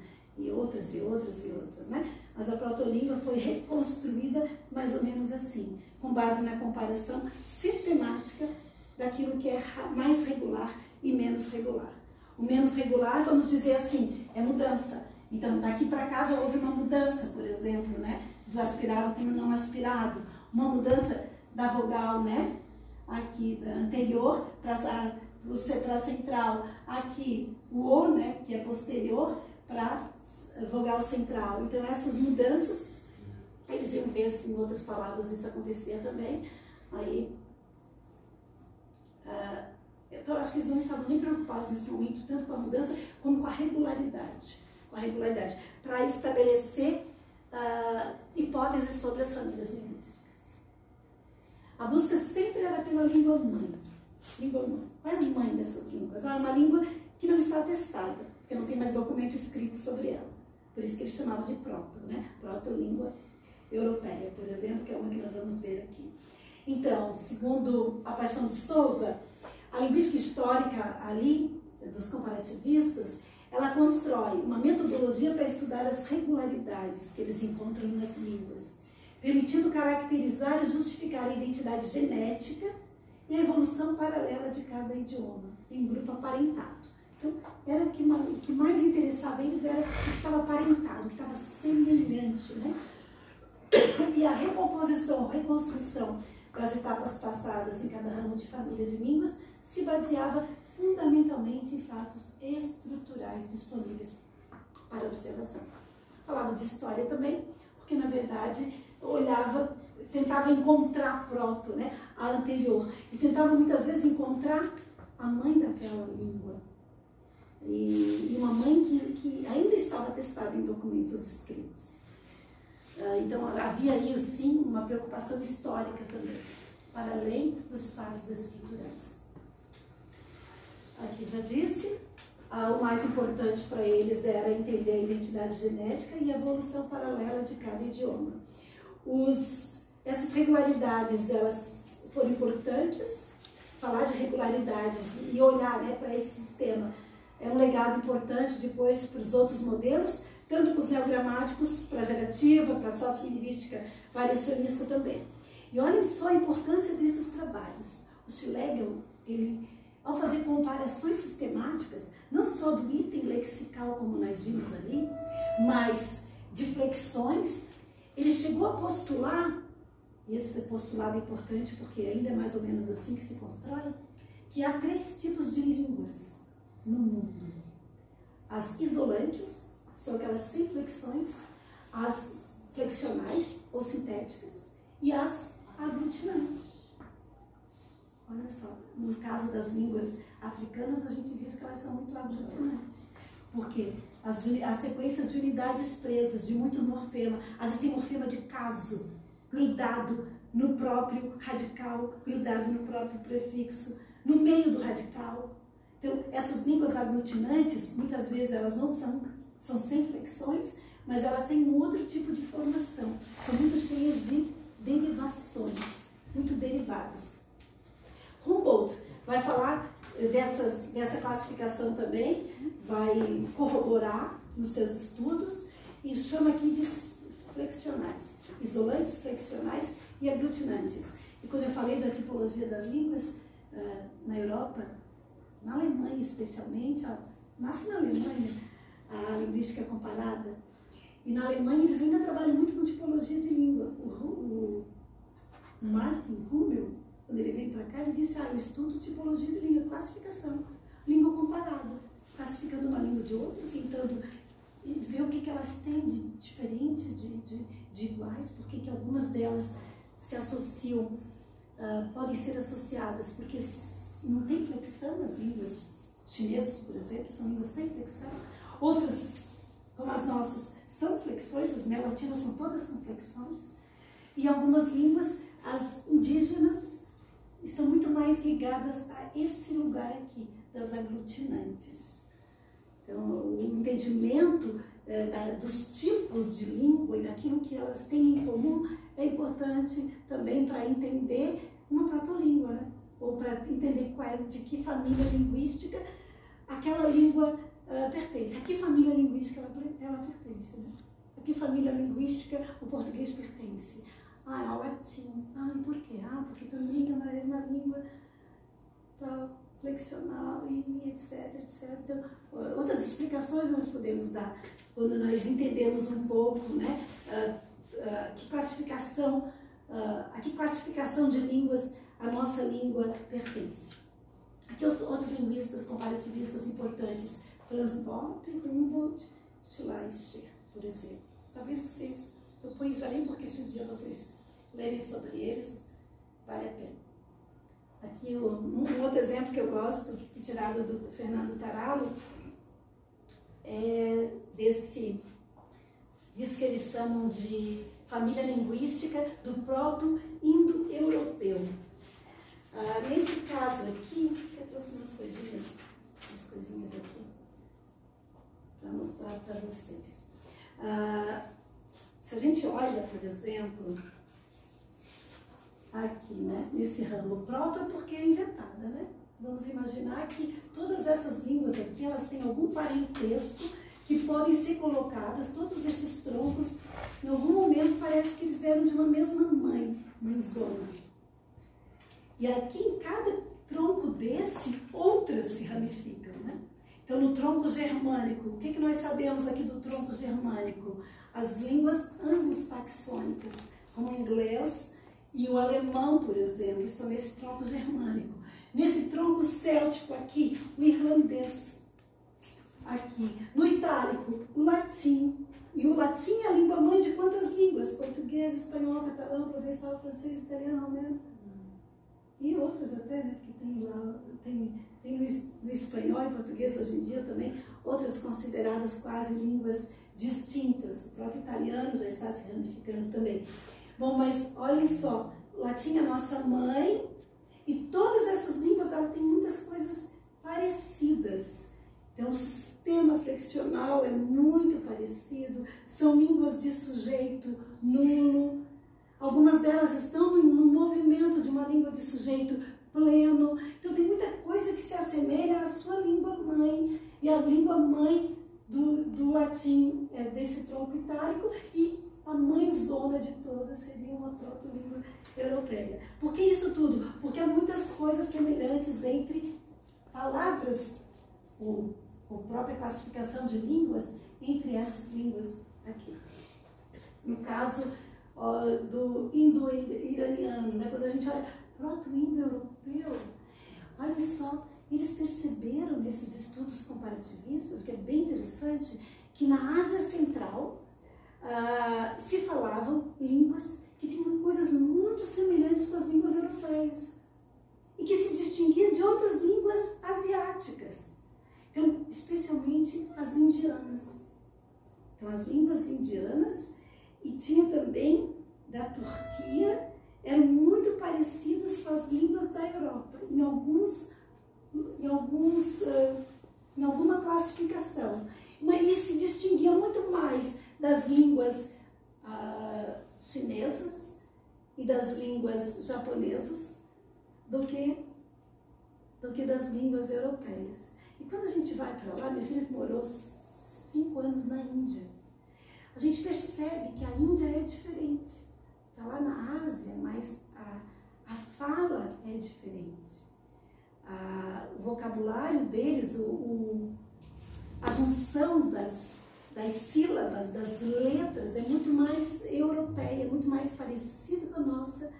O, talvez, talvez as sílabas sejam muito, muito mais semelhantes às nossas do que as línguas chinesas e línguas uh, japonesas. Então tem a ver aí com essa semelhança, com essa semelhança, que deve ter havido, uh, deve estar relacionada com colonização, né?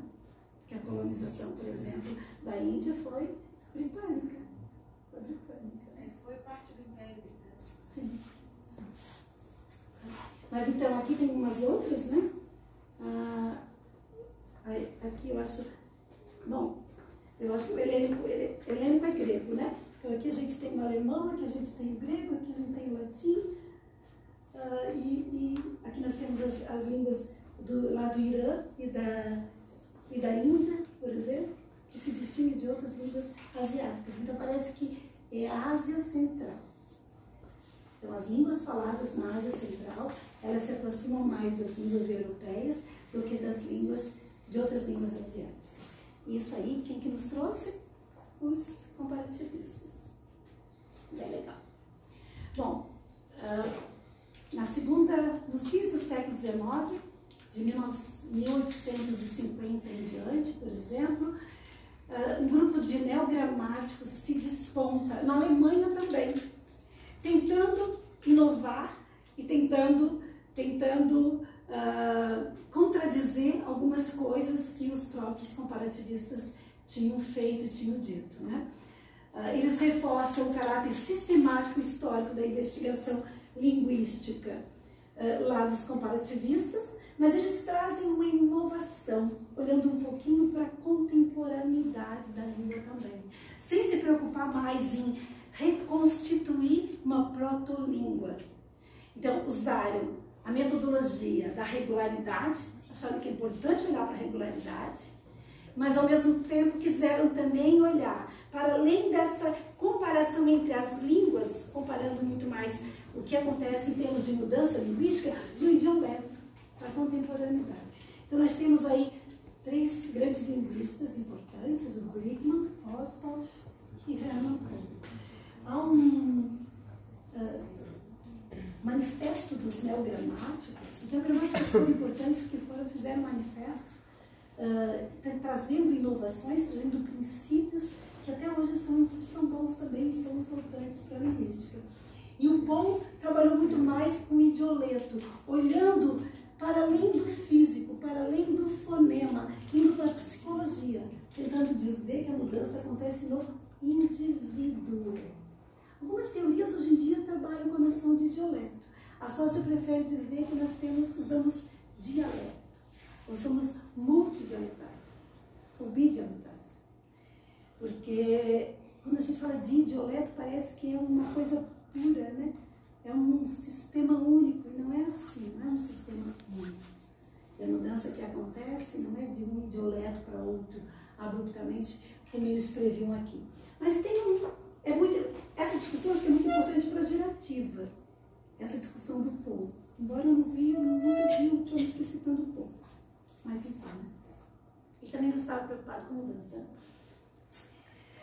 Ah, para Paul, eu estou olhando justamente para, para, para esse neogramático que fala do idioleto, a mudança está associada muito mais ao conforto, ao conforto, à comodidade. Então, Paul dizia, e aí o Labov, Vasta Labov, eles criticam muito essa noção de comodidade, dizendo que a mudança acontece por conta de ah, comodidade do desempenho fonético. A criança, vamos imaginar que eu tenho, eu tenho duas pessoas aqui, uma Joãozinho, que tem um estado, um estado da língua, fala um estado X da língua, e aqui eu tenho outro que fala um outro idioleto. Vamos pensar em não estado, mas em idi, ah, olé.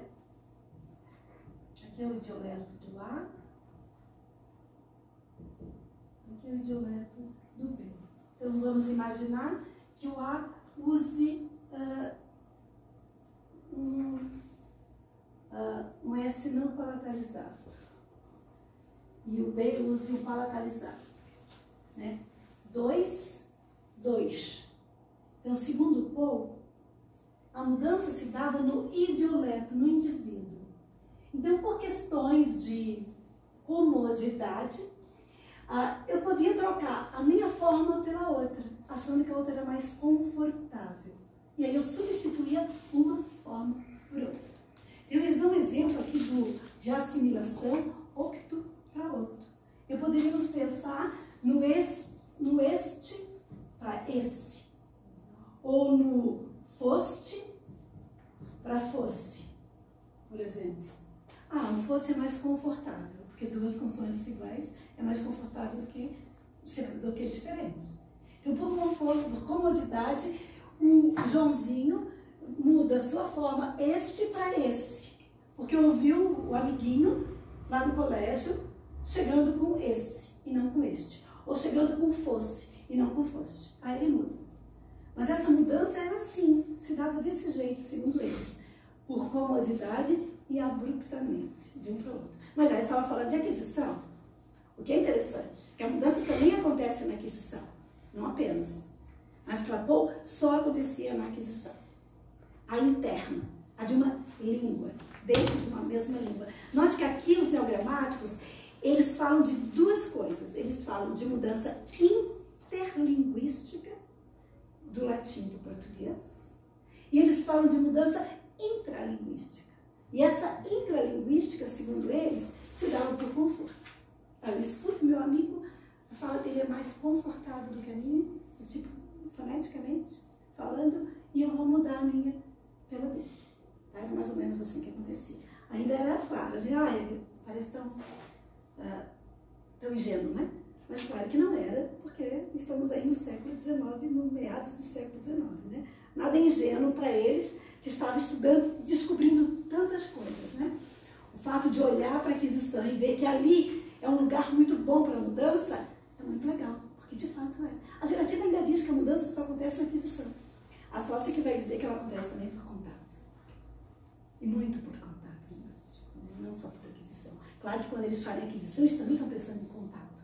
Contato de um idioleto com outro. A mudança se acontece assim, entre um idioleto e outro. E o grupo social para Paul e para os neogramáticos era a reunião dos idioletos. Como se nós todos aqui, cada um de nós tivesse um idioleto. E aí, a junção desses idioletos dá um grupo social. E aí há, há diferença. Mas não no indivíduo, a diferença está sempre dentro dessa comunidade em que há muitas pessoas de idioletos falando distintamente. Tá? Assim. Eu não sei se entendi direito a ideia de idioleto. É a, é a forma Dialeto do indivíduo. A forma que eu falo. É. Desse, Isso.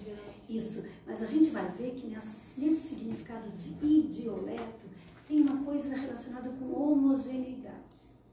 É como se o seu idioleto não como se em seu idioleto não houvesse variação. Vocês lembram de uma escola, há um tempo atrás, que dizia isso é certo, isso é errado? Espero que nenhum de vocês tenha feito essa escola. Mas é aquela escola que imaginava que o certo era aquele idioleto que eu deveria usar, que eu deveria falar. E o errado, aquela forma que está competindo, aquela forma que está em variação, deveria ser, ser deixada de lado dialeto. É como se todos nós falássemos uma, uma única, de uma única maneira em todos os lugares. Usar só o pronome tu, só o, o nós ou só, ou só a gente, que seja, mas é como assim, ó, adquiriu você, deixou tu de fora. Sabe? Ah, eu, por contato com meu amigo que usa você, eu adquiro o você. Ah, julgo foi embora. Por quê? Porque eu não preciso usar duas formas para dizer a mesma coisa, no mesmo contexto, com o mesmo valor de verdade. É, mas, a gente usa. Mas se algo emprestado que a gente escutou de alguém, é, ainda continua sendo uma forma, uma maneira nossa de falar? Não. Se você só escutou e não introduziu no seu dialeto, não. Mas em geral você tem mais de uma forma. Às vezes eu escuto e não uso. Não uso. Né? Não começo a, a, ter aquela forma no meu vernáculo. Mas nenhum de nós fala de uma única maneira. Nós sempre temos opções de usar uma, uma língua mais vernacular e uma mais monitorada. Só em dizer isso eu já estou falando que eu tenho dois idioletos, não apenas um. Eu tenho um mais monitorado e um mais vernacular. Aí eu posso dizer que eu sou então, eu sou multidioletal. Não, não havia essa concepção. Então, se eu uso, no meu caso, eu uso tu e uso você. Tudo bem que eu distribuo, tu é muito mais coloquial, você não. Mas eu tenho duas formas para indicar a segunda pessoa do singular. Eu uso numa situação mais vernacular, outra numa situação mais monitorada. Mas eu uso as duas. Eu posso dizer que eu tenho um idioleto só? Não posso. Há uma homogeneidade nesse, nesse meu uso de formas. Né? A gente até pode, pode dizer, eu brinco um pouco com isso, a língua é tão, ela é tão econômica, né? E a sócio vem dizer que ela é cheia de redundância, ela é cheia de variação, mas ela é econômica. Ela é cheia de variação, por quê? Porque nós vivemos, num, nós vivemos em sociedade. E nós vivemos em diferentes espaços sociais. E nós temos que usar a língua adequadamente a todos esses espaços sociais. Então, não que nós temos uso variado no mesmo espaço social o tempo todo. Não, a língua não gosta disso. A gente faz escolhas, escolhas linguísticas quando nós usamos a língua. Ou muito mais próximo daquilo que a gente usa no dia a dia, ou a gente usa mais formal. Ou usa intermediária. Então, por que, que nós temos essas diferentes formas para dizer a mesma coisa? Porque o idioleto do indivíduo. Né? Ou podemos também falar do dialeto do indivíduo. Idioleto ainda é usado no, em, uh, em postulados teóricos, em, vou dizer, modelos teóricos, melhor dizendo, como da gerativa, quando fala de gramáticas em competição, dizendo que eu posso usar mais de uma forma, desde que eu use uma do meu idioleto e a outra que foi construída numa outra gramática. Tem uma outra, uma gramática antiga, por exemplo, ou até uma gramática contemporânea. E é o individual? É individual. É individual. A sócio, os primeiros estudos da sócio, nos primeiros estudos, ela não se preocupou com o indivíduo. Ela se preocupa com o indivíduo naqueles estudos de 94. 94. Eu acho que eu não trouxe o grossão do Bob hoje. Mas no texto dele, é, é, ali ela começa a se preocupar com o outro de 94, ah, que fala de fatores internos, externos e estilístico. Lá ela começa a olhar, olhar para os estudos de painel e para os estudos de tendência. E olhar para o painel para a tendência, precisa olhar para o indivíduo, porque precisa olhar se o indivíduo ao longo da vida mudou ou não. Então, olha para a variação do indivíduo, para a variação na, sociedade. Então, até ali ela olhava para a comunidade de fato. E eles olharam, sim. Para quem trabalha com aquisição, olha para o indivíduo, né?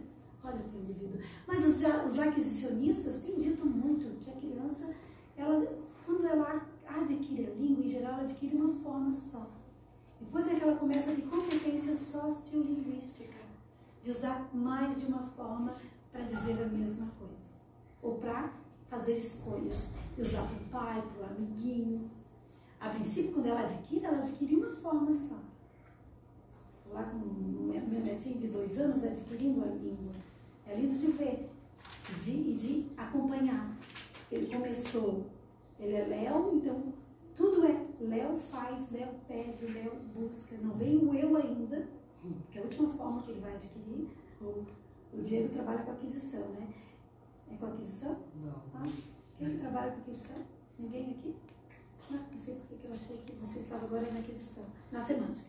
Isso. Na semântica. E, a, e agora ele estava nessa, nessa semana dizendo: uh, corri, andei, uai, ele está usando o nulo antes do eu. Mas, com, mas ao mesmo tempo ele usa, ele usa andei e o Léo andou. Fiz e o Léo fez. Mas o eu ainda não entra, porque o eu, o eu é todo abstrato. Né? Olha o que é um pronome abstrato, a gente acabou de falar do gente aqui.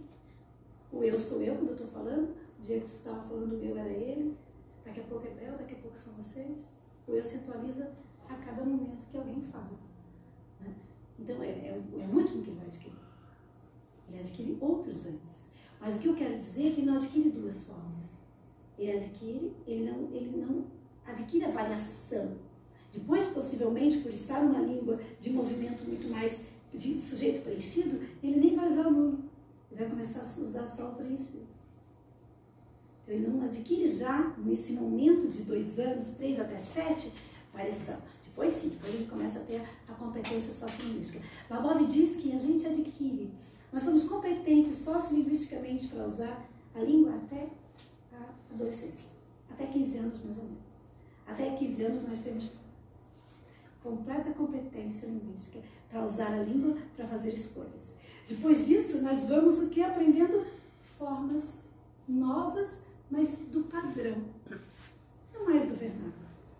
Nós não aprendemos uh, formas vernaculares com 20 anos, com 30 anos.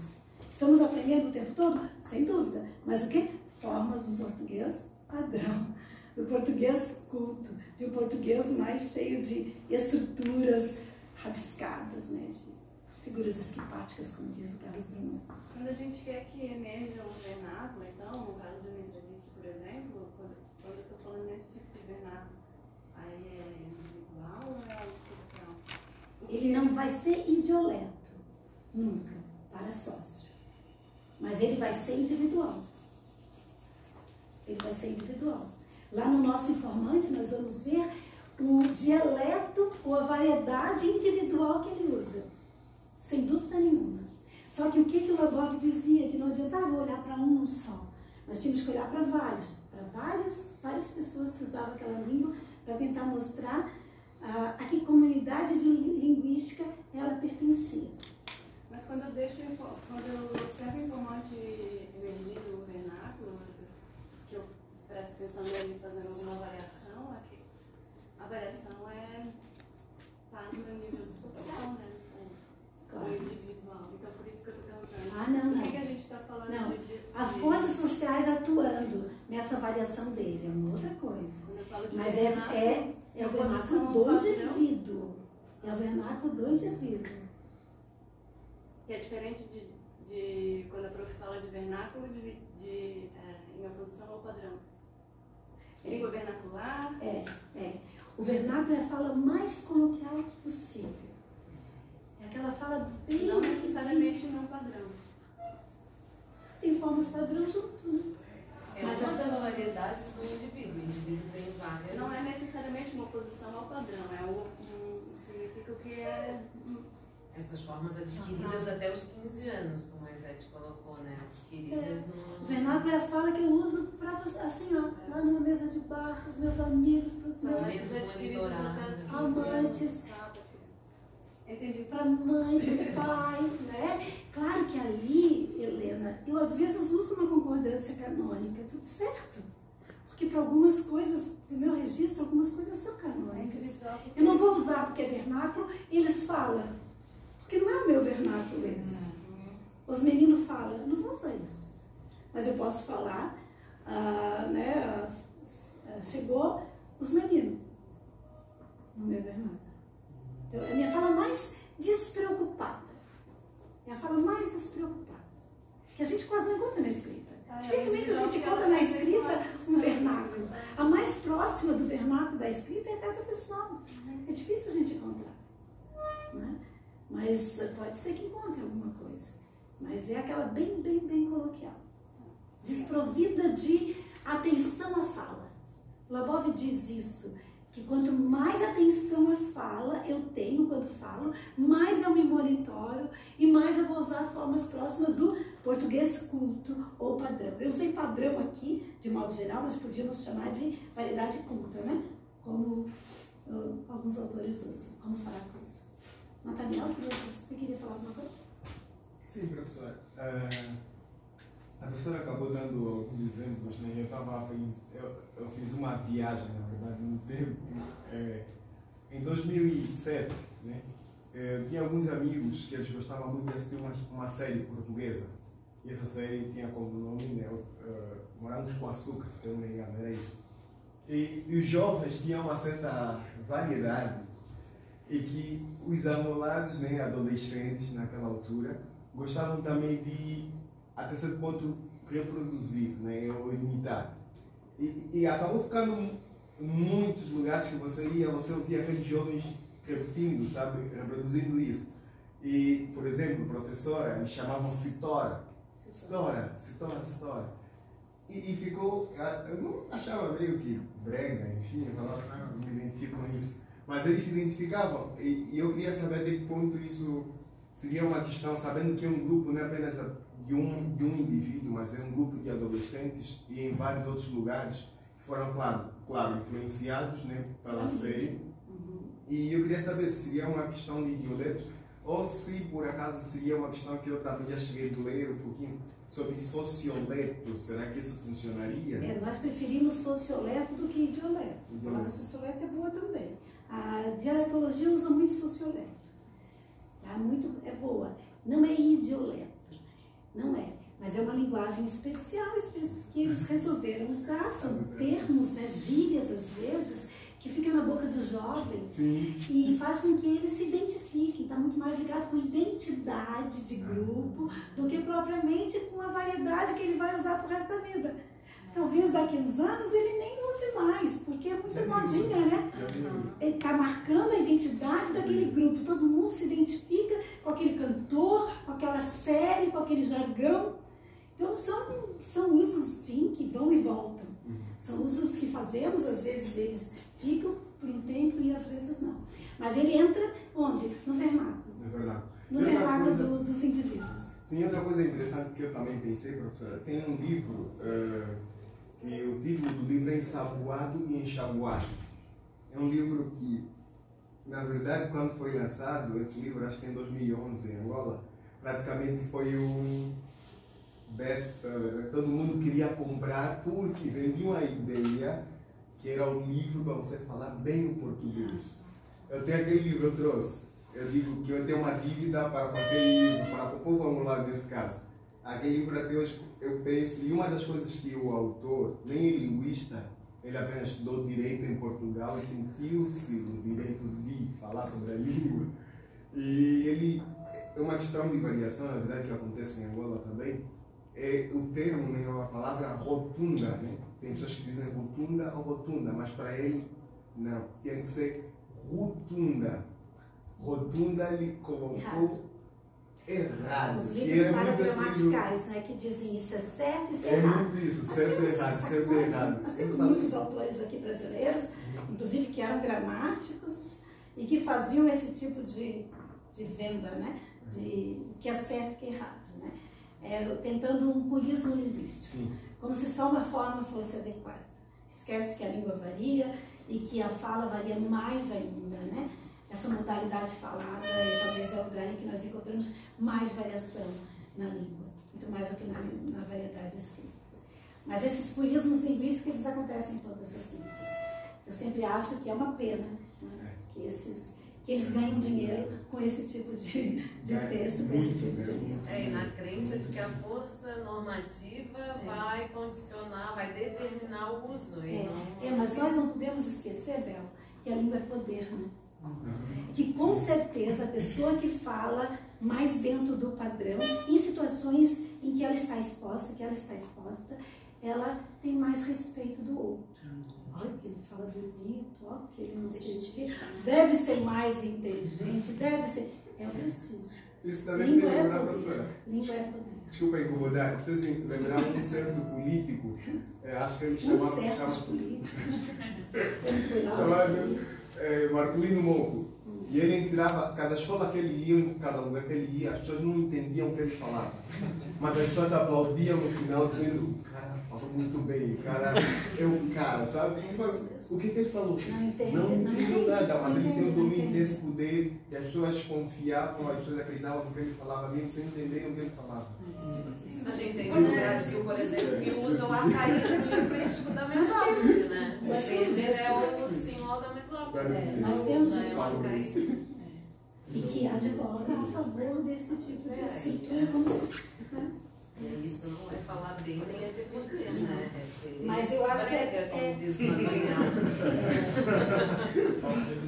É, mas não esqueçam que para as pessoas menos escolares, as pessoas que, têm, que desconhecem a linguística, por isso que ela tinha que estar mais na escola, para as pessoas que desconhecem, esse cara que fala bonito, A Rosa não entende nada, mas falou muito bonito. Eu vou votar nele. Falou tão bonito. Deve ser um cara muito bom. Não é assim. Realmente não entende. As pessoas analfabetas não entendem quando vai usar né, uma língua muito cheia de rebuscamentos, né? uma estrutura cheia de subordinadas, ou uns, umas colocações pronominais dessa natureza. Então não, não entende mesmo, né? E quando a escola começa, ensinava desse jeito, porque ela já fez isso, é como se ela estivesse ensinando uma língua estrangeira para o seu aluno. Quando queria que o aluno deixasse o seu vernáculo em casa e aprendesse aquele, aquele português padrão, culto, cheio de mesóclise, cheio de voz e descontextualizado da realidade, né? como se fosse uma língua estrangeira. Então isso já mudou muito, ainda bem que já mudou muito. Está naquela reflexão que a prof fez sobre conseguir entender um Machado de Assis, de Isso, então a escola tem que fazer. Tem, né? tem que fazer, mas tem que fazer isso, dizendo é arcaísmo, é um fóssil linguístico, eu vou ensinar para vocês. Pega o Machado, todo mundo vai ler bonitinho, uns contos maravilhosos, e vamos, vamos ler, vamos aprender a ler sincronias passadas. Né? É mais ou menos esse papel que o professor tem Ou um vampirão lá de 200 anos que resolve usar mesóclise e a pessoa saber de onde que vem. Que... Claro! Quer usar meu amigo no seu vernáculo, usa! Tu quer ser cafona, tu usa, mas okay. não entendo o que tá me falando. É, mas tem que saber, isso mesmo, tem que saber. Né? Tem, que, tem que ter competência. Né? E ter competência linguística, é, para nós, na sócio, ter competência sociolinguística. O que é competência sociolinguística? Vai para além do Chomsky. Chomsky diz que todos nós somos competentes linguisticamente para usar a língua. Ótimo. Sabemos disso e acreditamos nisso. Labov diz além. Somos sócio, competentes sociolinguisticamente para usar a língua nos diferentes lugares. Né? Adequando, adequando os nossos dialetos, né? as nossas variedades linguísticas. Né? Bom, então a questão do, do idioleto vocês ainda vão ouvir talvez em alguns modelos teóricos, mas não é sócio já falei sobre isso aqui. Acho que já falei sobre isso aqui também. Bom, uma coisa importante, talvez que seja uh, do Paul, do legado do Paul, do legado dos neogramáticos, embora já vou mostrar para vocês outras coisas, é que eles consideram a história, quando olham para a mudança de uma forma para outra, e consideram também a estrutura. Então, a estrutura e história estão muito, muito relacionadas em todas essas discussões que nós vamos fazer. Então, segundo o Conde Silvestre, a importância, qual é a importância desses, uh, desses neogramáticos? Os neogramáticos, eles reforçam o caráter histórico dos comparativistas, porque eles olham para línguas diferentes, quando eles postulam princípios, e aí eu vou mostrar daqui a pouco para vocês, mas eles também apresentam proposta para o surgimento de descrições contemporâneas, que é o caso do idioleto, que é o caso da aquisição. Então, eles fazem essas duas coisas. O legado para sociolinguístico, o melhor legado, o maior legado, for, está, está uh, ligado, ligado, ligado ao princípio da regularidade da mudança fonológica e ao princípio da analogia, que nós já vamos ver. Uh, aqui, eu acho que não, vou deixar aqui. O princípio da regularidade, ele até hoje em dia, ele é aceito nas línguas. Embora, para os autores, tudo, toda mudança que acontecia de uma língua para outra era regular e mecânica. E, é, e, e atingia a fonética. E, e não e a, essa regularidade não estava no campo da gramática, só no campo da fonética eles separavam a fonologia dos outros campos da gramática. O princípio da regularidade dizia isso aqui, que as regras que governam a mudança fonológica são exclusivamente fonológicas e são independentes da função morfológica, sintática, semântica da palavra que elas ocorrem. E que a mudança é estritamente fonológica, nesse caso aí, quando nós falamos de regularidade da mudança ou regularidade mecânica. Então eu trouxe também um exemplo do Tará, o Tará era muito bom nisso. Uh, esse quadro, eu gosto muito desse quadro. Então, nesse quadro, ele mostra o seguinte: adaptei porque não peguei todas as palavras dele. Aqui, isso aqui é a tradução em português, que algumas palavras do latim que começavam com can, civitas, costa, claves, corpus, cantário, canto, queira e caros, mudaram para o francês três formas.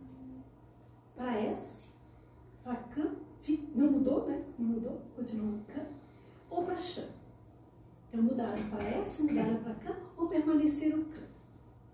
Ou para CHAN, S, CAN. Só que por condicionamento. E que condicionamento que existe aqui de mudança? Vocês conseguem observar rapidinho assim? O que está condicionando a mudança?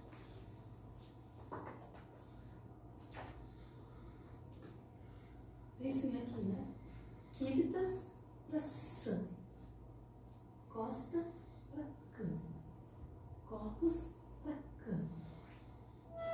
Quento para Sam. Cantare para Chã. Caros para Chã. O que, que condiciona? Não pode ser morfológico, nem semântico, nem sintático. Por que, que diz que não pode? Ó, eu tenho substantivo, verbo, numeral, adjetivo. Então, diferentes, claro, diferentes categorias de palavras. Independente disso, a mudança é regular e mecânica e é condicionada fono, fono, fonologicamente. Cadê o condicionamento de mudança? Aí são só poucas palavras, mas todas as palavras do latim para o francês elas seguiram o mesmo, a mesma regra de condicionamento. Quando que muda para san? Olhem aqui.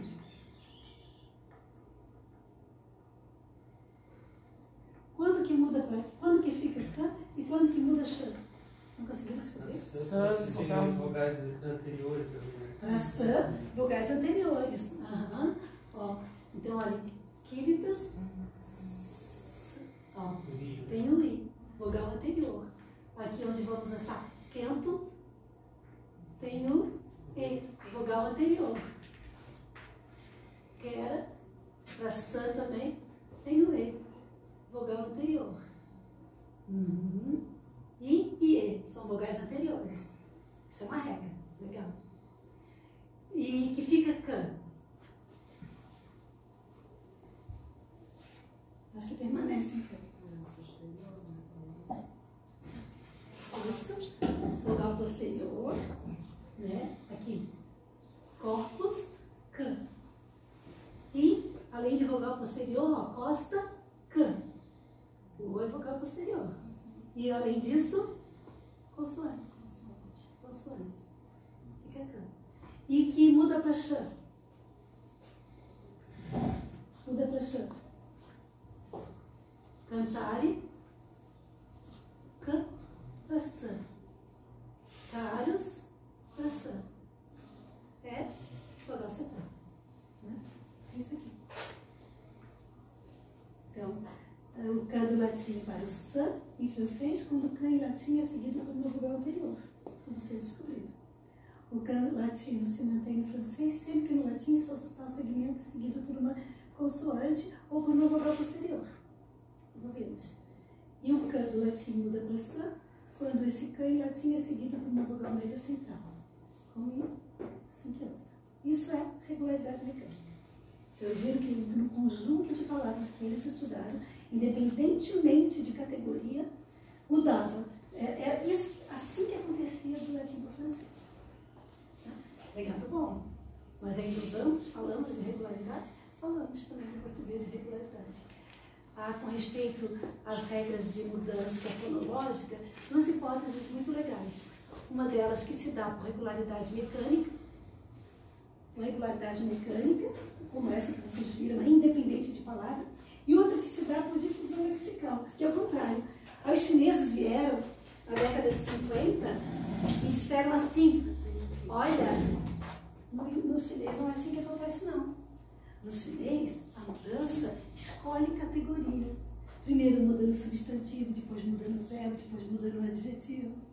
E eles intitularam essa regra de difusão lexical. Vai difundindo num léxico, depois no outro, depois no outro, depois no outro. E aí, vários estudos no português dizendo, sim, o que acontece no português? Parece que nós temos as duas coisas. A mudança que não escolhe categoria e a mudança que escolhe categoria.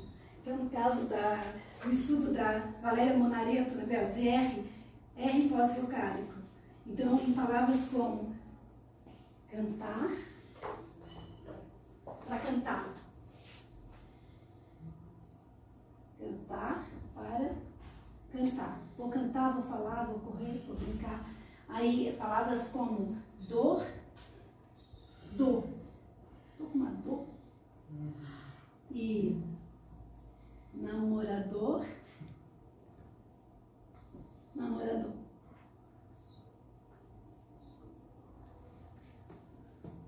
Verbo, substantivo, substantivo, só que aqui com derivado, né? E aqui sem derivação. Ah, essa queda do R, essa queda do R, aqui, isso seria uma boa perguntinha para vocês pensarem na próxima aula, né? Hein? Já vou dar tudo? Seria uma regularidade mecânica ou uma difusão lexical? Pode pensar? E aí, outras como peixe, para peixe, ah, ah, caixa. Ah, pegar só comigo.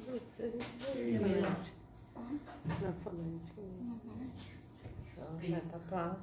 Ah, é. Peito. Para peito.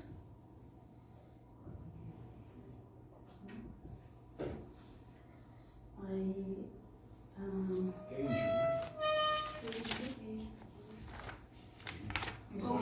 colchão, colchão. Beijo. Queijo. E aqui? E aqui? Mas também eu tenho, né? Dei. Para dei. Eu dei para você? Vou aste- asteriscar alguma coisa aqui. Então, onde é que eu tenho mudança por regularidade mecânica? Onde é que eu tenho mudança por difusão lexical? São as duas hipóteses. Essa da regularidade, que a mudança é cega, ela não escolhe palavra, não escolhe categoria, e outra que ela é condicionada por categoria. Então a morfologia e a, e a fonética ali estão juntos, né? Categoria do campo da morfologia, a fonética do campo, não do campo da morfologia. Bom, enfim, vou- a gente vai pensar sobre isso. Não vou dar resposta não. Ah, no caso do, do português, observem aqui, né? Uma regularidade mecânica. Todas as palavras que começavam com clã e plã do latim, ou elas ficavam como clã e plã, ou elas mudavam para chã. Então, clamare para chamar, clave para chave, pleno para cheio, plicare para chegar. Regularidade mecânica. O Matheus Câmara tem umas histórias bem boas, porque daí vai em conta outra palavra diferente. Ou alguém diz, ah, não é regularidade mecânica, essa palavra não mudou desse jeito. Aí vão ver, entrou na língua por contato. Por, por estrangeirismo, por outra coisa, e não pelo latim. Tá? Então parece que pelo latim é assim que aconteceu. Ou ficou, né? Porque nós temos pleno e temos cheio. Nós temos clave e temos chave. Ou ficou do jeito que estava, clã e plã, ou ela mudou para chã. Regularidade mecânica também. Parece que no espanhol aconteceu a mesma coisa. Regularidade mecânica evolução cega dos sons. Nesse caso, né? ah, chamar é verbo e é substantivo, tá vendo? Plicar, chegar é verbo, chamar é verbo, chave cheio são substantivos. Então não escolhe, não escolhe palavra, não seria difusão lexical, seria regularidade mecânica. Bom, deixa eu ir para o outro princípio, tentar não me alongar demais. Esse princípio da analogia, ele vai dizer ah, que as formas elas são criadas, as formas novas podem ser criadas por analogia de outros, de outras parecidas com o sistema, regulares, como nós temos no próprio sistema. Então, por exemplo, né? ah, eu acho que aqui ficou, ficou melhor para vocês. Elas são criadas à semelhança de padrões já existentes no sistema. Ah, no caso do português, nós temos muitas palavras que as crianças criam por analogia. Fazi, vem lá de dormir, né? Ah, é, então, por analogia ao i, elas usam fazi. Depois, daqui a pouco, vão saber que é fiz e não fazi. Então, naturalmente, vão substituir. Mas, por analogia, as crianças usam muita forma por regularidade de padrões já existentes no sistema. Mas isso não é são só as crianças fazem, não. A mudança também na língua, por analogia. No, no caso do inglês aqui, né? Swell, swell, nesse caso aqui, uh, esse, essa forma, uh, nós sabemos que o particípio, a criação do particípio passado regular em inglês é ed, né? Com ed. Quando os verbos terminam em nós podemos observar que há padrões parecidos e havia um padrão irregular aqui. Essa forma irregular, ela se modificou por padrões já existentes no sistema. Então, hoje em dia, no inglês, nós temos slowly, que é uh, um adjetivo no inglês moderno, e nós temos a forma regular. Mas não era assim no inglês antigamente. Era, era uma forma irregular que fazia esse particípio do inglês. Então, mudança por analogia. No caso do português, nós temos também alguns desses verbos aqui estão mudando por analogia. Vocês, eh, se nunca pensaram sobre isso, eu gostaria que vocês pensassem. No caso, por exemplo, do futuro do subjuntivo, né? Quando, quando eu vier, trago para você o livro. Esse vier é do verbo vir. O infinitivo é vir. Quando eu cantar, eu mostro o poder da minha voz. Cantar é infinitivo. Para os verbos regulares, é a mesma forma né, de infinitivo e no presente do subjuntivo na primeira pessoa, na primeira e na terceira. Os verbos regulares têm formas variadas que se modificam. Então, vir quando eu vier, ver quando eu vir. Quando eu vir, do verbo ver, do verbo ver. Quando eu vir uh, você no cinema, eu vou lá e sento do seu lado. Olhem quantas vezes nós dizemos quando eu ver você no cinema, ao invés de quando eu vir você no cinema. Tem uma coisa aqui também, né, que leva a mudança. O vir é uma forma homônima do vir, de chegar. Então, vir, ele, e vir de ver e vir de chegar são iguais, são formas iguais. Então, a língua não gosta de homônimos, a língua não gosta de homônimos. Está o tempo todo mudando esses homônimos e nós é que mudamos, né? Nós é que fazemos essas mudanças. Então, nesse caso, mesmo nós escolarizados fazemos dessa forma. Mas essas também. Quando eu vir, muitas vezes em lugar do vier, quando eu ah, souber, quando eu saber, não, souber seria, acho que o mais, talvez o mais frequente seja esse. Há outras regularidades também, mas talvez a mais frequente seja essa aqui. Isso é mudança por analogia. Que eu quero dizer para vocês é que esses princípios, tanto da regularidade, da regularidade, não diria mecânica, mas da regularidade, quanto da analogia, são princípios ainda atuantes. E há pessoas que ainda trabalham com esses, com esses princípios de mudança, tanto um quanto outro. Foram importantes e são importantes para nós ainda. Então, para os neogramáticos, a unidade da mudança é o som, só que elas são cegas, são regulares, são condicionadas sempre por fatores fonéticos. Bom, aí vem os, os chineses dizendo, tempo de fusão lexical também. Ok, então vamos aceitar que pode ter mudança regular e mecânica e mudança por difusão lexical. É, nesse caso é cega, cega ao, a, a categoria da palavra, e no caso da, da difusão lexical não é cega. Bom, o que, que eles vão dizer? Que sempre que havia exceção, eles colocavam na analogia. Talvez seja um grande pecado. Não, não dava certo, não era regularidade mecânica, então eles iam explicar pela, pela analogia. E nem sempre é assim, né? Nós temos outros princípios de mudança também, e depois a Salsi vem nos, nos explicar alguns outros. Um, no caso da, do idioleto, o povo vai falar do idioleto, vai falar da língua contemporânea, para além, para além do intra, interlinguístico, vai falar da aquisição e vai falar do comportamento mais confortável. A mudança acontece por comportamento mais confortável? É claro que não. Porque aí nós perguntamos, por que, que para alguns a mudança acontece e outros não? Se é por conforto, todo mundo devia mudar. Todo mundo devia mudar. E não é bem assim que acontece. Então, o conforto não. Que acontece na aquisição, sim, é um fato. E o idioleto aí é uma questão de, de aparato teórico. O que, que eu escolho? Qual é a teoria que eu estou escolhendo para estudar?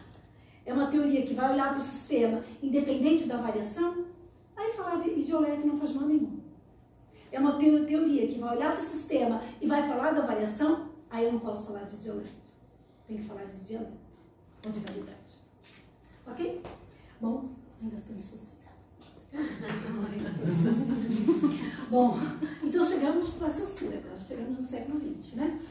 O Saussure vai dizer, ele vai no século XX fazer um outro movimento, um movimento de não quero nada da linguística histórica e vou agora olhar para o sistema, para a sincronia. Então ele vai afastar as preocupações eh, da, da dimensão dinâmica da língua, da história, da diacronia e vai focar na, na dimensão estática dos fenômenos linguísticos, que é a sincronia. Claro que tem o um legado lá dos neogramáticos, que já estava falando de idioleto, mas um pouquinho, né? O pom. Então ele, ele, ele assume um pouco daquela questão, mas foca o seu estudo na dimensão sincrônica. Propõe a separação entre sincronia e diacronia. Diz que o objeto de língua pode ser estudado fora da dimensão dos efeitos do tempo, fora da dimensão diacrônica.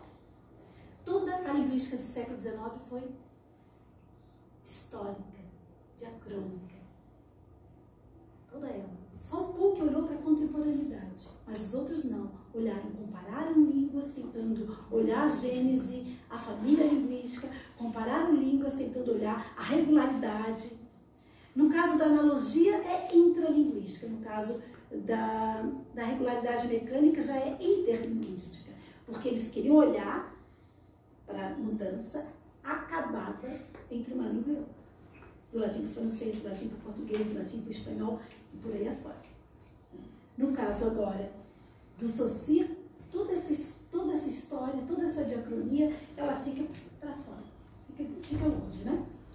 Então, ele diz que é, na sincronia que a gente consegue perceber a conexão dos elementos simultâneos. Aí ele traz todas aquelas relações uh, sintagmáticas e paradigmáticas para explicar o sistema linguístico, a estrutura da língua. Uh, vai, vai tentar isolar o tempo, falar desses elementos simultâneos e falar da lógica interna da língua, que se explica a si mesma, que é a lógica do seu funcionamento. Então, o foco nele agora é o fato estático. E aí eu volto, ou eu vou, né, para aquilo que eu deixei para vocês na hora passada. A diacronia, sincronia, estado e estrutura. Uma parte do que é a sincronia, que está na questão 1, está aqui. E a pergunta era, em que, uh, em que, que se difere né, a discussão de Saussure da discussão de Varnish Labov Em que pontos há conflito entre entre Saussure e os autores, entre o texto 1 e o texto 2. Então, Saussure vai falar da sincronia, vai dizer que o importante é estudar esse fato estático, essa língua abstraída do tempo, abstraída de movimento, abstraída de evolução. Porque ele quer entender a lógica interna da língua, o funcionamento da língua ele vai colocar a diacronia em outro campo, falando que ela é irrealidade, uh, que na verdade o que nós temos aí não é a língua em si, mas o movimento de mudança. E ela vai dizer que essa mudança se dá por substituição de um elemento por outro no tempo, de um estado para outro, é um fato evolutivo, mas que não interessa a ele. Não interessa a ele. Porque aqui ele acha que não há sistema. A irrealidade, não há sistema. Em jogo. Bom, então.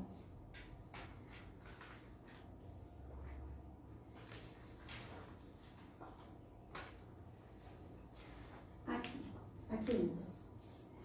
Uh, eu quero, vou perguntar para vocês contraponto. Estou falando de Soci, estou falando do primeiro texto. Quero saber de vocês o contraponto. Então, nessa perspectiva estruturalista, e aí a gente também traz um pouquinho da gerativa, que ela pensa mais ou menos assim, a transição de um estado a outro estava relacionada a uma perspectiva estática que observava a mudança abruptamente de um estado da língua A para o estado da língua B.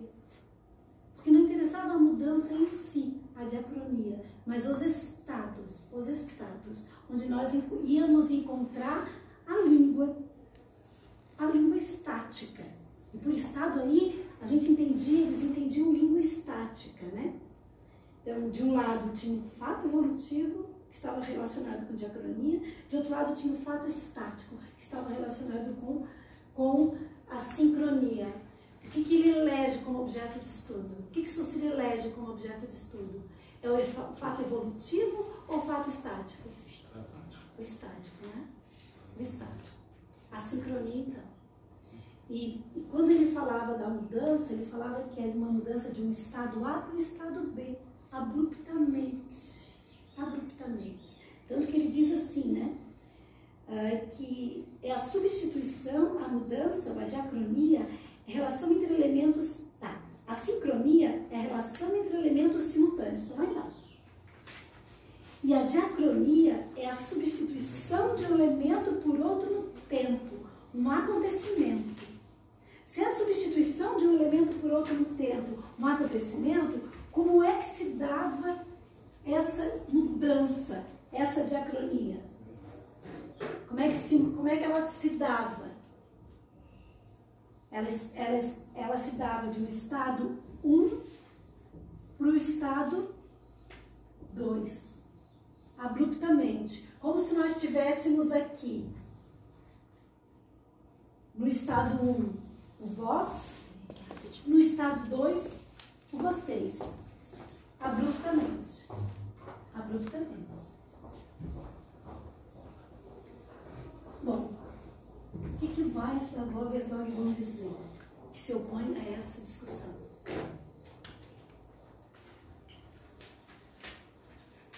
Hum? Quem fala?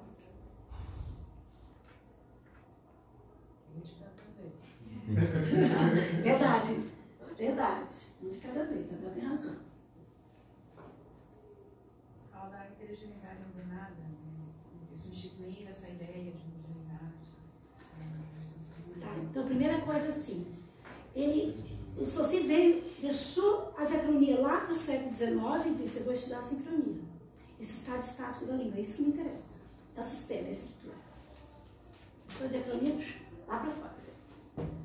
Lá para o século XIX. Esse, esses autores, eles vão deixar a diacronia para fora? O que, que eles fazem com a sincronia com a diacronia? Não é uma resposta dialética. então, a gente poderia chamar, dizer que eles cancelam essa diferença? Para vocês fica bom? Ou não?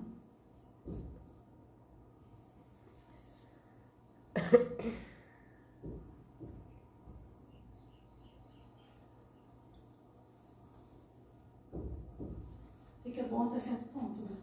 Claro que cancelar a diferença mais ou menos. Mas por que, que eles cancelam? Por que, que eles cancelam? Deixa eu, eu argumentar no cancelar agora. Por que, que eles cancelam a diferença? É claro que a gente sabe que o estudo sincrônico é um estudo de um recorte da, na língua num determinado estado. O estudo diacrônico é um estudo longitudinal. É um estudo que olha para várias sincronias e tenta ver o que acontece com elas. Mas quando eu falo que eles cancelam essa diferença, não é a diferença do recorte do estudo, mas é a diferença da essência desse estudo. No que se refere a duas coisas, a evolução e o sistema. O que, que tem em cada um deles? Em cada uma dessas dimensões? Falando Existe a dimensão sincrônica. Eu faço recorte da língua e vou estudar esses, mil, eu vou estudar a língua de 1800. Estou fazendo um recorte, vou estudar estudar a língua sincronicamente de 1800. Ou eu vou estudar a língua de 1800, 1850, 1900, 1950, 2000, diacronicamente. Cinco estados. Cinco estados de língua. Cinco sincronias comparando uma com outra. Ok, as dimensões são diferentes. Entendo isso. Quando eu falo em cancelar, eu não estou dizendo que eu estou cancelando a dimensão. Nós estamos cancelando discussões colocadas pelos próprios autores, nas diferenças que estão relacionadas a cada um desses estados. O que que os autores vão dizer? Acho que essa aqui, para vocês entenderem claro. Aqui. Que a sincronia trata de fato estático, porque, porque olha para a língua simultânea, os fatos simultâneos relacionados, e a diacronia olha para o fato evolutivo. Na sincronia, eles vão ver sistema emergindo, e na diacronia, não. A, a Maria Clara Paixão de Souza, ela diz uma coisa bem legal.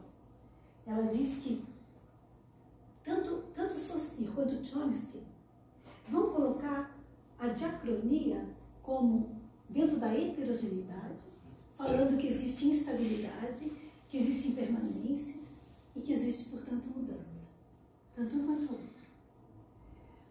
Saussure elege a sincronia como estudo. E por sincronia ele entende a lenga, que é a língua. E essa lenga, então, é abstrata. Ele quer estudar o sistema abstrato em si. Chomsky não vai eleger a língua, porque a língua ele deixa lá para o desempenho, para a mudança, que é heterogênea, instável, impermanente. E não vai estudar mudança, não, não se incomoda com isso, não quer. Vai estudar o sistema abstrato. E ele chama esse sistema abstrato de gramática, que tem uma correspondência, a grosso modo, com a de Saussure. Okay? O que, que os dois modelos fazem? Eles são diferentes? São. Eles, mas eles fazem uma coisa mesmo, os dois fazem.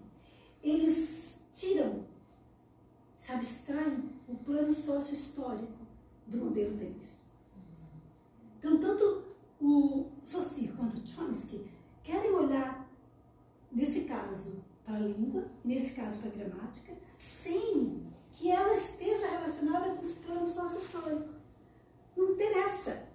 Não interessa se ele falou a, a menina ou as meninas. Interessa que eu vou estudar o, o determinante, o substantivo, o verbo, tá, tá, tá, é o sistema, é a estrutura linguística, não interessa como é que ela é desempenhada, não interessa. Interessa que eu vou estudar a estrutura linguística, do determinante, do substantivo, do verbo e assim por diante.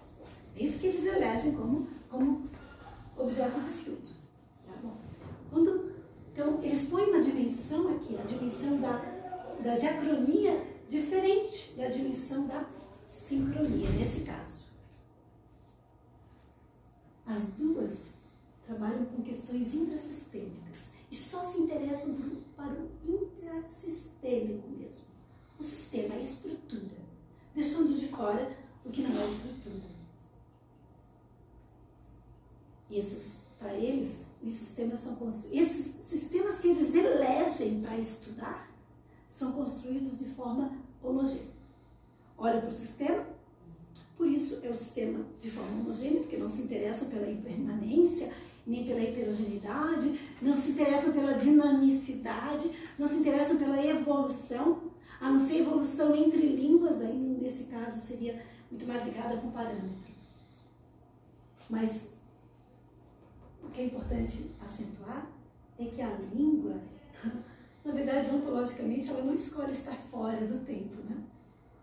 Não é a língua que escolhe. São os modelos teóricos que escolhem. Estudar a língua no tempo ou estudar só a estrutura, desprovida do tempo. Então são os estudiosos que fazem isso. Porque os efeitos de, do tempo não são relevantes para determinados construtos teóricos.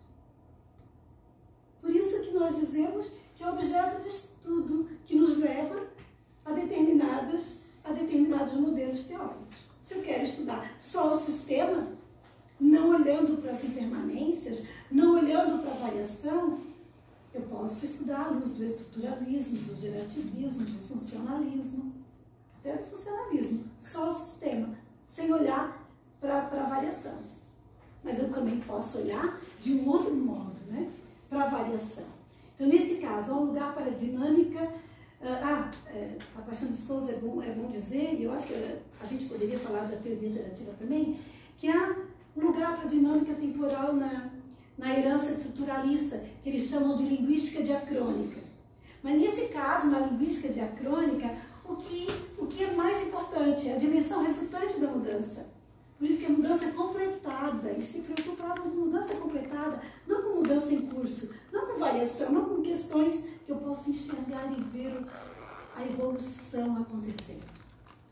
A gerativa também trabalha com a dinâmica temporal na gerativa, eh, nos modelos de mudança da gerativa, como o próprio Anthony Kroc.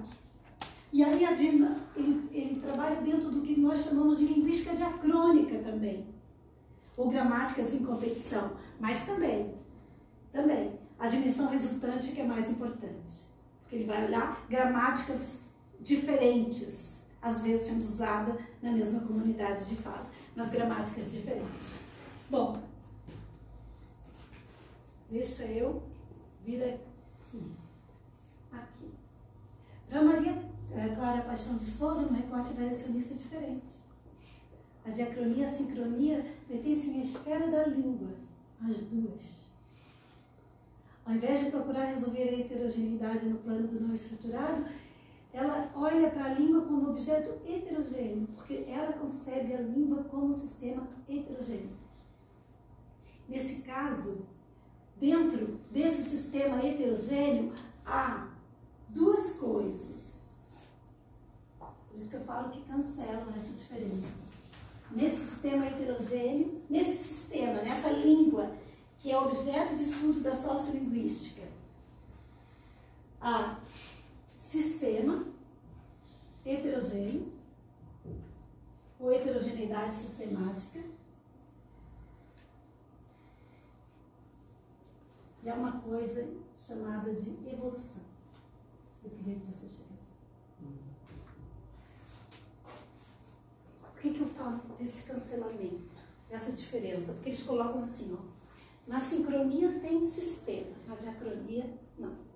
Tem impermanência, tem, tem caoticidade, tem vernáculo, tem parole, tem desempenho, que não interessa. Tem impermanência, né? Eles usam muito esse termo. O que que o Assócio vai dizer? Que tanto na sincronia quanto na diacronia nós temos sistema heterogêneo e nós temos evolução. A evolução não está só na diacronia. A evolução também é está no recorte sincrônico que nós fazemos também. O sistema não está só na sincronia. O sistema está também no estudo, no estudo diacrônico que eu falo língua. Por quê? Porque toda mudança é regida por regras. Porque a variação é sistêmica. E essa sistematicidade é ordenada. Tipo, então, assim. Deu para entender esse cancelamento? Então, não é cancelamento das dimensões, tá? É o que tem por detrás de cada uma das dimensões. Os autores colocam assim, ó. Na diacronia tem evolução, na sincronia tem sistema. Nem vão falar que é heterogêneo, vão falar que é, que é. O que, que a sócia vai dizer? Nossa, tanto na sincronia quanto na diacronia tem evolução. A língua está aí, ó, evoluindo. Eu enxergo mudança em curso. Porque a concepção de mudança em curso, ela é diferente da concepção dos estruturalistas e dos gerativistas. É a mudança em curso que nos interessa. Então, tem evolução aqui e aqui. Tem, tem sistema aqui e aqui. Tanto aqui, o sistema é heterogêneo, quanto aqui também. Em cada uma das sincronias que estão dentro dessa diacronia, ou na diacronia de modo geral, como olho uh, os estudos longitudinais. Pode falar. Então, tipo assim, ó, deixa eu ver se eu entendi, né? Tipo, enquanto a, a, o gerativismo está tentando procurar um sistema que englobe todo o modelo, que englobe uma- todas as línguas, né? Tipo, na, na sócia a gente está pensando assim, tipo, que em cada momento, em cada língua, em cada idioma, em cada. existe um sistema ali dentro. Esse sistema não precisa ser igual, ser, não precisa ser universal, então, cada idioma tem um. Assim, ó, quando, ah, quando o Chomsky fala de universal, ele fala de coisas que são imutáveis. Os princípios? E existem nas línguas ainda. O universal linguístico da, da- do português. Ah, todas as línguas têm sujeito. Todas as línguas humanas têm sujeito. No caso do português, as regras, as regras categóricas estão mais ligadas com universais. Então, determinante, mais nome, o adjetivo pode estar na frente do nome ou depois, mas não depois do verbo, senão daí ele já é uma outra coisa, de uma outra natureza, tem uma outra função. Então, existem os, os universais com respeito às categorias, que são imutáveis. Então, nós não mexemos nesses universais chomskianos ou socirianos. Nós não mexemos nesse. O que, que nós dizemos? O que, que nós dizemos? Que para que haja variação tem que haver uma variação ordenada. O que, que significa uma variação ordenada? Lembram do os meninos? Os meninos e os meninos. Isso aqui, existe aqui uma regra por detrás. Que é, é na primeira casa do sintagma nominal que nós mantemos o S de plural no português e nas línguas assemelhadas, nas línguas dessa família latina. No caso do inglês, por exemplo, né? O que, que nós temos aqui? Nós temos o plural só no substantivo. No substantivo.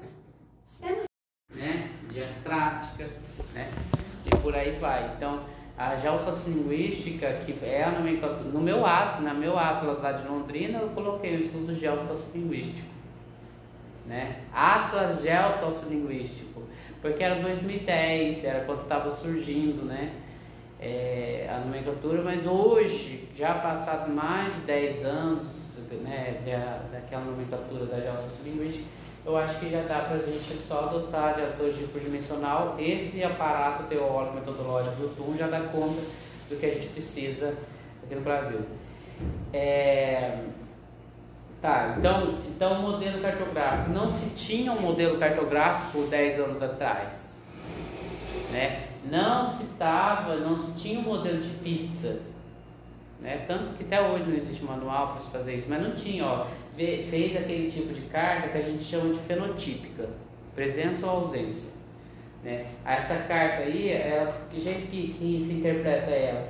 É como se estivesse lendo o atlas, aqueles primeiros atlas linguísticos. Ela é uma carta apenas monodimensional, à, à esquerda em vermelho a primeira resposta, em azul a segunda resposta, amarelo a terceira resposta. Daí a gente vai vendo aqui. Ah, consegue ler pra gente na legenda? Aqui tá ruim. Consigo. É, a vermelho, o quadradinho vermelho é menstruação. Menstruação, então você Ah. observa a presença em todas as capitais, mas não se sabe a produtividade, quantos por cento, enfim, do modo como está aqui, em azul. Sim. A é, regra. Regra é está em azul. Mas ela não coloca no texto, professor, será? Oi. Ela coloca a produtividade no texto? Não. Deixa eu lembrar. Ela coloca. Ela coloca a Porque tem é- gráficos, né? Aí, mas as análises são gigantes. Sim, ela é, é. A questão do percentual é. é Porque, basicão. porque era só a questão da menstruação dava uma dissertação. Pronto, parava ali e já discutia. Então, regra está presente em quase todas as capitais, exceto em Vitória e, e Campo Grande e Curitiba, Curitiba, Porto Alegre, né? Sendo a segunda mais produtiva. Verde, Oi. boi, amarelo, Pode. pode, cinza deve ser outras, né?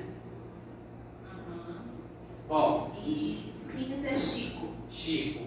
Veja que não existia uma- um modelo cartográfico, então foi uma tentativa de fazer representação. Em 2012, o Aline foi publicado em 2014, em 2012 a gente estava discutindo como que ia fazer, é, iam fazer essas cartas. Viu que esse modelo não estava certo. Próximo.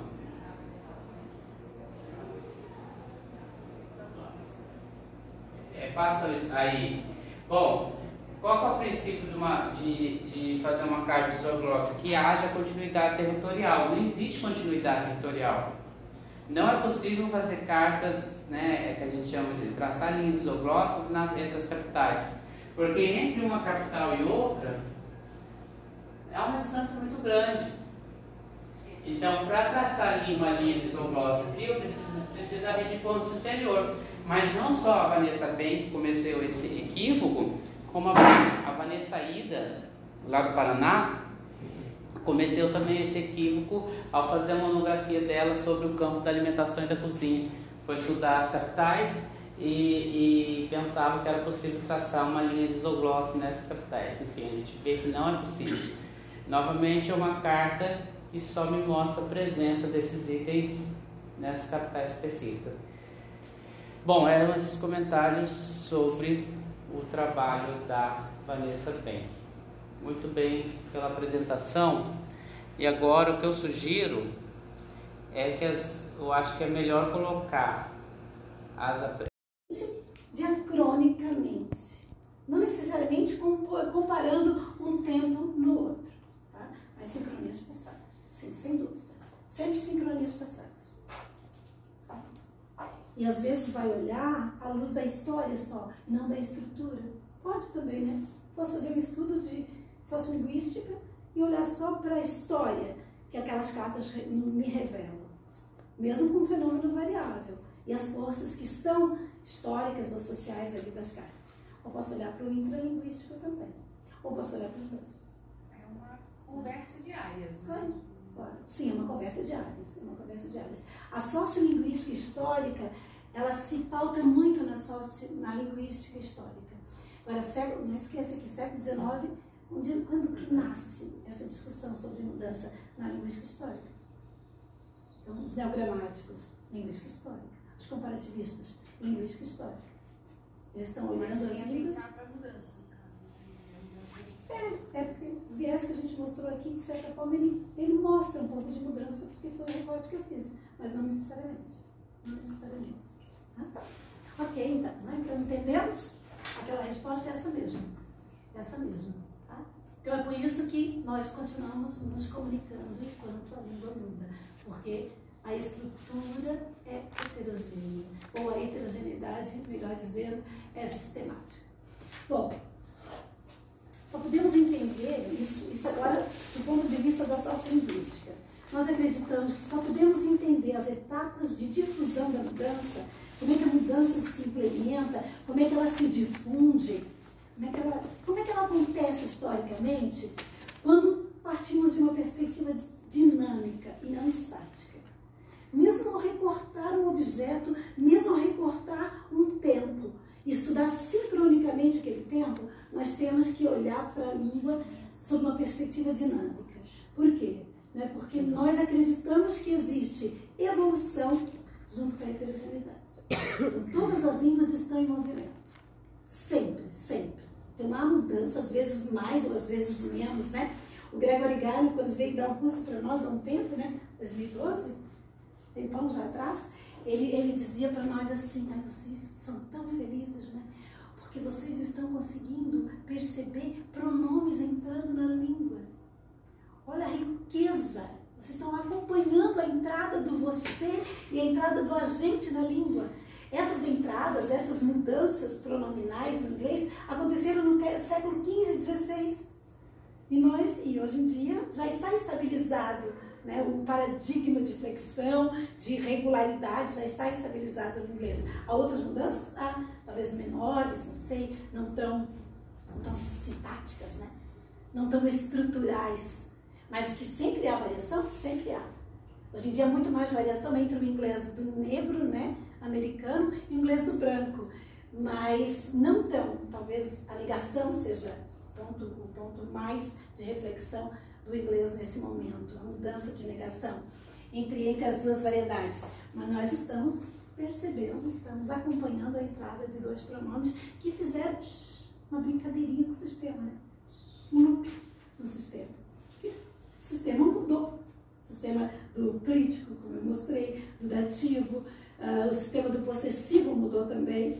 Que hoje em dia nós temos o tu e você e o teu e o seu. Lá também eu posso usar, o- eu uso tu, uso o seu, para mim a segunda pessoa, o seu é só de terceira, como é que fica? Então nós estamos percebendo tudo isso. É uma loucura? É, mas é uma loucura boa, né? A gente, e olha como temos objetos de estudo, se quisermos, né? Bom, vamos ver aqui então. Então, isso aqui só resumindo o que nós, o que nós tínhamos dito, é importante, desse ponto de vista da sociolinguística, aprender a ver a língua, seja de um ponto de vista diacrônico ou sincrônico, como objeto constituído de heterogeneidade ordenada. Por isso, quando eu falei de cancelamento da diferença, não da diferença da dimensão, da diferença que os autores estavam dando para essas duas dimensões, né? Não existem essas diferenças. Um não está no campo do sistema e outro no campo da instabilidade. Não é assim. Ambos, em ambos eu, co- eu consigo perceber sistema e heterogeneidade ordenada, que é a mesma coisa que sistema dentro da variação. Determinadas formas competem, então, durante períodos mais ou menos prolongados, até que uma delas se impõe sobre a outra. A gente viu que o vós já caiu, vocês se impõe, se impõe sobre vós. E que a existência de variabilidade nem sempre pressupõe a presença de uma mudança. Toda mudança implica variabilidade ou heterogeneidade. Isso é importante. Não é porque as duas formas estão disputando que a forma nova vai ganhar a parada e vai ser a forma canônica, como aconteceu aqui. Não é. Porque às vezes ela entra na língua e ela é estigmatizada. E aí não adianta. A forma nova não é usada. né? No caso do agente, ele pa- passou por uns momentos de estigma, década de 80, relatei para vocês lá dos meus alunos, mas hoje em dia ele está indo muito bem. Muito bem, obrigada, as pessoas estão usando. Eu acho que estão, as escolas já estão falando desse pronome, que não tem cara de pronome, não tem. É bom até que o professor diga, não, é pronome que não tem cara de pronome. Aí eu, eu às vezes brincava com meus alunos de graduação dizia assim, amanhã vocês vão me provar por que, que a gente é pronome. Ok? Para a próxima aula. Amanhã ou na próxima aula. Por que, que a gente é pronome? Tem- Eu quero regras. Por quê? Por que, que eu tenho que provar? Sistêmico. Eu não posso. Uma, uma das coisas que eles traziam para mim, né? Os alunos são ótimos. Vocês são maravilhosos. Às vezes trazem coisas até que a gente nem tinha pensado. Porque não dá para botar um, um adjetivo no meio. Não pode ser a boa gente. Aí já é outra coisa. Então começa por aí. É uma unidade. Por que, é uma unidade? Por que, eu não, por que, ele é pronome? Então prova. E aí nós tínhamos assim, quatro, cinco critérios linguísticos para provar que a gente é pronome. Essa brincadeirinha é boa. As pessoas que ficam falando desse agente, a gente diz, não, deixa que eu te provo. Vem cá, senta aqui do meu lado. Vou te dar uma aula de linguística de grátis. Tá? Então, as mudanças ocorrem então dentro de cada um dos estados, por isso que é importante pensar na sincronia. Todos os estados são todos heterogêneos. A sincronia e todos os outros estados também. O foco, na verdade, isso aqui eu já falei para vocês, a Maria Clara Paixão de Souza, ela diz então que, a, que, que nós vamos eleger a língua como sistema heterogêneo para estudar, não a gramática em si, mas a língua, não é, não é a lenda do, do não é a gramática do Chomsky, é a língua que junta competência e desempenho, que junta, que junta leng e que junta fala, junta, junta a, a mudança, né, a diacronia e a sincronia também. Professora, Ah. só uma curiosidade, Pode falar. verdade. É, quando há uma mudança e algum termo cai em desuso, não sei se é certo usar isso? Sim, pode. Tem como voltar ao Às vezes dele? pode ser. Existe? Existe o É consegui da mudança, né? O reverso da mudança não é tão comum, tá? Só por forças sociais. Tá? E, por exemplo, assim, ó. Por forças sociais. Vamos supor, né? Há, há movimentos na língua ah, de muito conservadorismo. Há movimentos sociais de muito conservadorismo. De vez em quando existe um- uma coisa de purismo linguístico nas sociedades. Nós tivemos isso lá com Alencar, no, s- no século XIX, tivemos isso no começo do século XX, tivemos isso em 2011, tivemos, estamos vivendo um pouco isso agora. Vamos imaginar que esse sistema conservador ele se perdure por mais 10 anos. Uau! Né? Então, a língua também, ela acaba ficando mais retraída em algumas coisas. Hum, pode, pode haver, nada é impossível, né? Pode. Mas assim, respeitando sempre o sistema. Teria algum exemplo? Não. É que eu não consigo. Não tenho, não tenho. Eu só digo que é possível, mas não aconteceu ainda no português, de uma mudança ser revertida. Não aconteceu. O que acontece é assim, a possibilidade de dizer eu dar-te-ei ainda. É um fóssil. Mas eu posso dizer eu te darei. Eu lhe darei. Que é a mesma coisa. Dar-lhe-ei, eu lhe darei. Dar-te-ei, eu te darei. Nós estamos preferindo essa segunda forma analítica, não a outra. Mas é possível, né? É possível, por que não? É, o que há é essas forças conservadoras, que parece que tem uma nostalgia às formas antigas, às formas arcaicas, aos fósseis linguísticos, né? uma nostalgia. Mas dificilmente eu acho que nós íamos começar a falar vosso para o nosso língua, né? como a angolana ainda fala. Então não caiu ainda de alguns, algumas variedades linguísticas, esse não caiu ainda. No nosso caso, parece que sim. Parece que, eu falei do que o vosso foi e o, e o verbo que o acompanha também, mas todo o paradigma do vosso foi embora. O voz crítico, o voz dativo, o vós, o vos, uh, o vosso e o verbo que o acompanha. Todo o paradigma foi junto nessa queda. Mas, mas assim, nada é impossível, tá? Vamos imaginar. As sociedades, as sociedades, algumas sociedades, a gente sabe dessa história, viraram de sociedades democráticas em sociedades não democráticas, né? Conservadoras, ditatoriais, e vai que? Né? Não sabemos o que acontece nessas sociedades, né? Pensar nessas nas sociedades que, que mudaram a sua estratégia de governo. Então, isso tudo tem a ver com história, É, a com questão- social. Até a questão do gênero neutro, né? Pensando, Aham. né? Que é uma questão que há uma norma impositiva política no estado de Santa Catarina que proíbe o uso das formas do gênero neutro em cartas oficiais. E essa proibição é uma proibição que está ligada com o conservadorismo da língua. Total. Eu, a gente pode dizer, ah, não é, não é uma forma que está lá no paradigma morfológico do gênero. Não está. Mas é uma marca de identidade. Mas, é Como marca de identidade pode ser usada? Ok, claro que pode. Mas aí é um impedimento da mudança. É um impedimento ah, oficial daquela mudança. Vai, vai dar conta? Não. Não adianta. Não adianta. Né? Não adianta. É, Mas assim, se, se toda a sociedade for conservadora e for ditatorial, talvez alguns movimentos eles sejam vão nessa direção, né? Do retrocesso. Mas sempre, sempre respeitando o sistema, mesmo que seja ditatorial. Senão, não, vamos criar, nós não criamos, né? Nós não criamos regras. As regras elas estão disponíveis, são possíveis. A avaliação ela ela está diretamente ligada com regras possíveis da vida e nunca impossíveis. Isso é importante. Por isso que tem gente que diz assim, ah, porque a sociolinguística, porque a sociolinguística pode tudo. Não, senhor. Vai estudar a sociolinguística. Só pode aquilo que o sistema permite.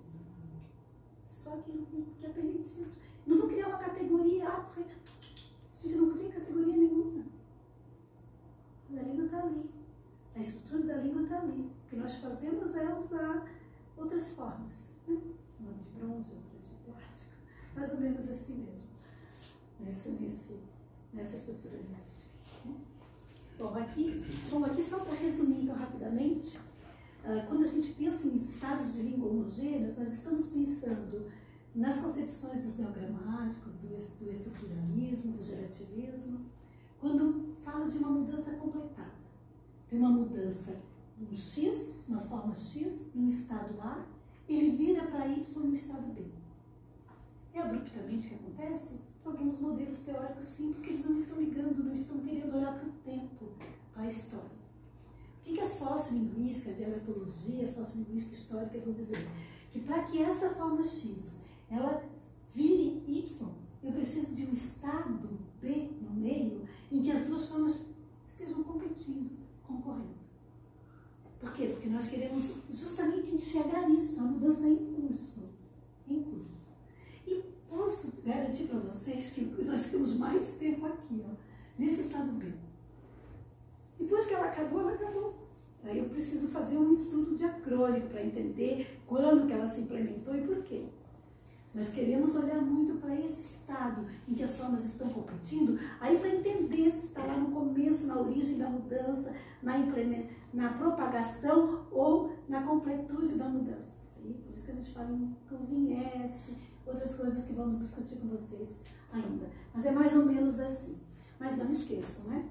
São objetos que escolhem, são os modelos teóricos que escolhem o modo como vão olhar para o sistema e para a língua. Porque a língua tem tempo na língua. Né? Tem isso aqui na língua, esse estado B? Tem. Eles aqui não querem olhar, querem olhar para o estado A e para o estado B, e não para esse momento em que a mudança está acontecendo, mas sim para a mudança completada. Então, indicativo de mudança completada, indicativo de que aqui eu tenho alguma coisa variando.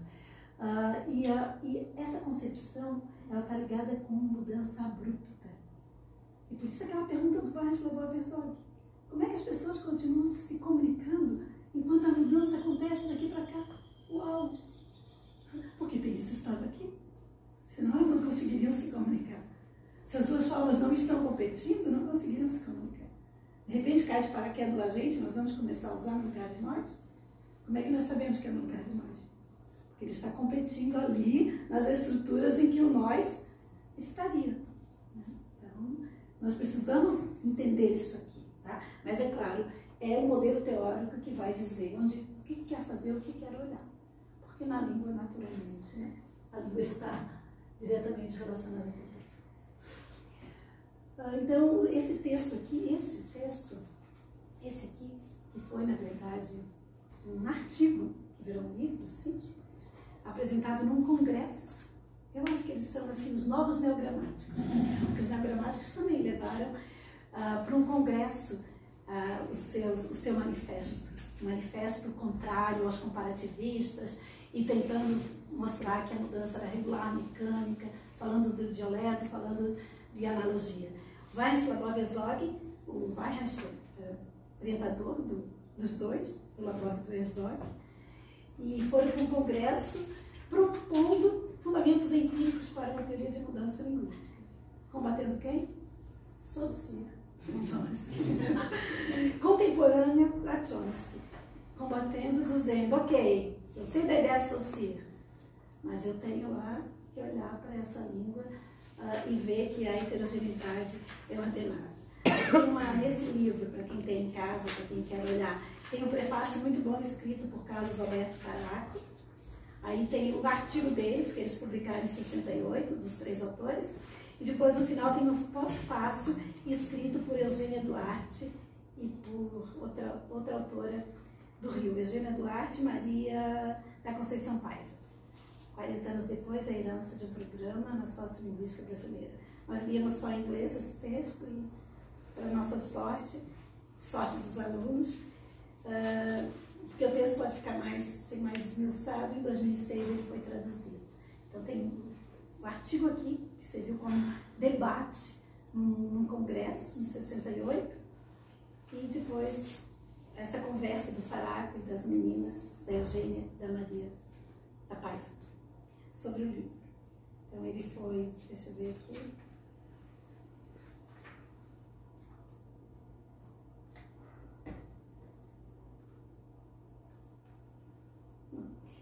na verdade não está aqui, mas eu sei.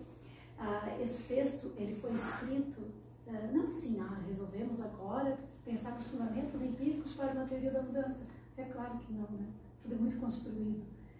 Ah, o Weich, ele era orientador tanto do Herzog quanto do, do Labov, e o Labov já tinha feito o trabalho dele de mestrado em, em Martha's Vineyard, em 66. Já tinha feito, já estava fazendo em, nas lojas de departamento e, e em Nova York o estudo sobre o R. Então já tinha dados, já tinha resultados empíricos para falar de variação e de mudança.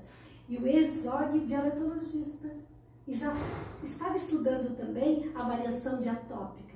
Então, ambos, junto com o orientador, tentaram propor alguns problemas empíricos para uma teoria da mudança, trazendo toda essa reflexão e toda essa discussão, mais ou menos vimos hoje com vocês. E os problemas a gente já estão nesse livro, no último capítulo, nós vamos ver na semana que vem. Então esse texto aqui, ele na verdade pode ser considerado um marco dos trabalhos fundadores da sociolinguística sincrônica e da sociolinguística diacrônica ou histórica. Ah, durante muitos anos, a sociolinguística ficou muito mais sincrônica, porque os trabalhos de Labov são todos sincrônicos. Esse trabalho, eles falam de fundamentos empíricos para uma teoria de mudança, eles falam da história, eles falam da linguística histórica também. Mas a sócia, ela, ela foi muito mais voltada para a sincronia. Depois, na década de 80, com Romaine, e depois com Conde Silvestre, com outros autores, a sociolinguística começou a tomar força também, historicamente, olhando para as sincronias passadas para textos escritos. Então, ela começa pelo viés da, eh, da fala, tentando, tentando eh, descrever exaustivamente dados de fala, de língua, de variação, porque é na fala que a variação mais se apresenta, né? E depois, na década de 80 para cá, ela começa a se preocupar também com a história.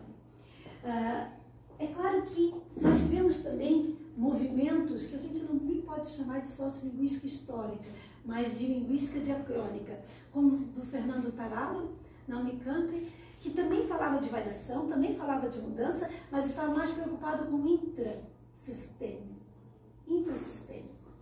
Embora já concebia a heterogeneidade ordenada, olhava mais para as forças internas e não externas da variação. Então, o estudo dele era diacrônico, sim, mas no sentido de olhar para o tempo e para a mudança de uma sincronia para outra, e não para o social e histórico que estavam emergindo ali nos diferentes textos.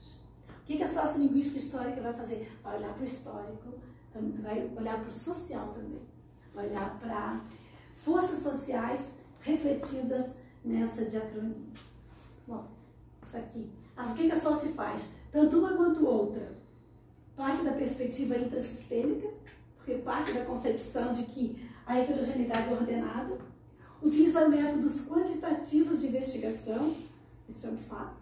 Hoje em dia estamos atrás do R, né? Por isso a Raquel, a professora Raquel, vindo para cá, mas usamos o Gold Vibe, usamos outros uh, programas estatísticos para tentar entender e olhar quanto por cento, o peso relativo das formas que estão em variação, para tentar entender se realmente existe um movimento de mudança em curso ou não. A estatística nos ajuda a pensar sobre isso. Na, na sócio histórica, nós também olhamos quantitativamente para esses dados e também tentamos explicar os fatores extralinguísticos que poderiam ter atuado no presente e no passado nos estados de língua em que a variação se originou ou se implementou. Então vamos olhar um pouquinho para a metodologia desses dois, uh, dessas duas sociolinguísticas. Está no Conde Silvestre, esse, esse esboço aqui, esse quadro. Ele traz a, a sócio-sincrônica e a sócio-diacrônica e tenta mostrar como a sócio-sincrônica é mais simples do que a diacrônica. Eu não acho nenhuma das duas simples. Mas ele diz que uh, a sócio-sincrônica, é, o material dela são os dados precedentes do meio oral, isso é verdade, enquanto que a diacrônica é do meio escrito. Ele diz que o objeto de investigação da sócio-sincrônica é a variação e mudança no nível de análise fonológica, não, não é só isso, a gente também olha para a sintaxe na sincronia, enquanto que na diacrônica, variação e mudança no nível da análise gramatical. Ele diz que o contexto, isso é verdade, que o contexto social da sincrônica é conhecido, está né? Aqui, fala, a gente sabe, a gente entrevista, a gente sabe que contexto social em que nós estamos inseridos, enquanto que na sócio diacrônica é desconhecido, nós temos que investigar e ir atrás das informações sociais, históricas e sociais. Diz que a socincrônica está ligada com a sociologia, enquanto que a diacrônica com a história social. A história social é que vai nos permitir entender melhor o contexto social e que a influência do Stander na sincrônica é muito significativa? Eu acho que sim, porque, até porque nós sabemos qual é o Stander. E nas sincronias passadas nem sempre nós sabemos. Então nós não sabemos qual é o Stander da, da sócia diacrônica, às vezes, porque ela é variável. O que, que era a norma do século XV? Tem que investigar para ver. E ela diz também que na sincrônica os resultados de mudança são desconhecidos, mas na diacrônica são conhecidos. Claro, né? Se eu quiser investigar o voz, eu já sei que o voz é um fóssil. Eu vou lá investigar. Desde quando? Quando que ele começou a ser usado? Quando que ele foi substituído por vocês? O que, que aconteceu com esse movimento de mudança? E na diacronia eu nem consigo olhar para o voz porque ele está lá numa linguagem específica, né? especializada. Mas então, vamos olhar um pouquinho para cada uma dessas, dessas correntes. Né? Chamamos que são duas correntes, então, importantes para a sociolinguística. Já tinham dito ali, essa vocaliza oralidade, essa dados de escrita. É importante levar em conta que não, é, não são dados de escrita qualquer, porque para ser de escrita tem que ser de grupo alfabetizado, enquanto que aqui a gente poderia ter dados de fala de alfabetizados.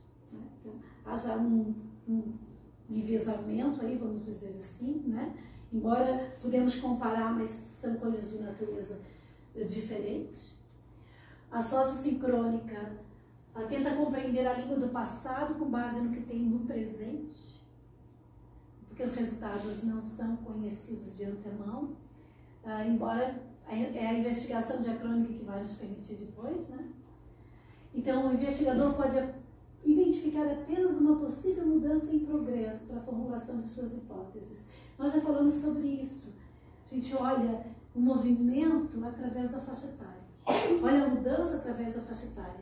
Aí Labov vai dizer, mesmo investigando muito a oralidade e a sociolinguística sincrônica, ele vai dizer que uh, nós devemos olhar também para as sincronias passadas quando queremos falar de mudança, para ver se, uh, comparando uma sincronia com outra, os resultados vão mostrar o que a faixa etária está nos dizendo movimento de mudança, de determinada forma, entrando na língua, de uma outra forma, sendo deixada de fora. Faixa etária é boa, é importante? É, mas não mais. E na sociolinguística histórica, então, ela vai olhar para as mudanças já consolidadas no presente, já tinha falado sobre isso antes com vocês. Nesse caso, ah, ah aqui. Ah, a gente sabe que quando nós vamos montar um banco de dados pelo viés da sociolinguística sincrônica, nós podemos olhar a diferença das faixas etárias, o sexo, nível de escolaridade, classe social, eh, profissão. Nós podemos montar um banco de dados bem estratificado, bem organizadinho, quantos homens, quantos, quantos homens eu vou investigar, quantas mulheres, de que faixa etária. Tudo isso o Vassu fez na década de 90, muito bem feito, quando investigou em cada estado, quando, quando fez né, entrevista, 72 pessoas em cada estado, todas elas estratificadas. Isso a gente consegue fazer no estudo de sociolinguística sincrônica, mas isso a gente não consegue fazer no estudo de sociolinguística histórica. Por quê? Porque os dados do passado são meros restos de corpos textuais muitíssimo mais amplos e dificilmente vinculáveis à produção real que vocês falamos. Isso é um fato mesmo. Nós não conseguimos uh, ter a mesma estratificação.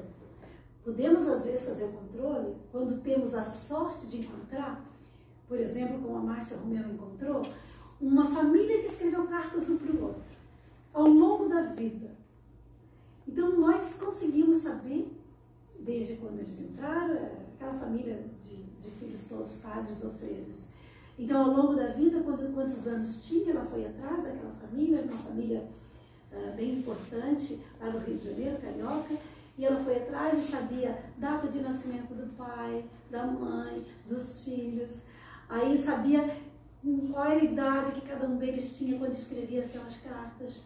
Uma delas escreveu cartas durante 40 anos da vida. E foi mudando até de tu por você nesses 40 anos de vida. O pai ficou o tempo todo só no tu, no tu, no tu, não mudou para você nenhum momento, mas era mais antigo, mais velho, nascido no século XIX. E, a, e essa, a Rita, ela, ela era dos anos 30, 30, 40, por ali. Ela escreveu cartas de 30 a 70 anos. Então, ao longo de 40 anos, ela escreveu cartas. Mas aí nós, a Márcia Romeu conseguiu organizar um corpus muito arrumadinho, até estratificado, porque sabia a idade dos escreventes, dos missivistas, sabia de onde eles eram, a idade, sexo, classe social, todos eram de classe social alta, ok? Não tinha como fazer o confronto, né? Porque às vezes a gente gosta de fazer isso, para ver se, se a pessoa de classes menos abastadas tem o mesmo uso linguístico do outro ou não, mas conseguiu estratificar. Mas geralmente nós lidamos com meros textos, né? com corpos textuais muitíssimos mais amplos e dificilmente vinculáveis à produção real dos seus falantes. Temos que fazer um bom uso desses dados. É o que a Rosa Virginia e o Labov vão dizer no final, aqui no final desse que eu escrevi para vocês. Ah, com respeito à sociolinguística sincrônica, a gente vai ver com a Isabel Mobilhote na próxima. O que, que a sociolinguística histórica ela se propõe a fazer? Ela se propõe a, a ser, a ter o papel de reconstrutor desses dados que ficam no tempo. A Lopes, Célia Lopes, eu fiz um pós-doc com a Célia Lopes 2017 lá no Rio. Fui lá aprender sociolinguística histórica com ela, foi ótimo. E ela disse que, eu dei aula com ela também, trocar. Ela disse o seguinte, que o papel do reconstrutor é quase um papel de quem está reconstruindo um mosaico, uma peça de cerâmica, por exemplo, que quebrou.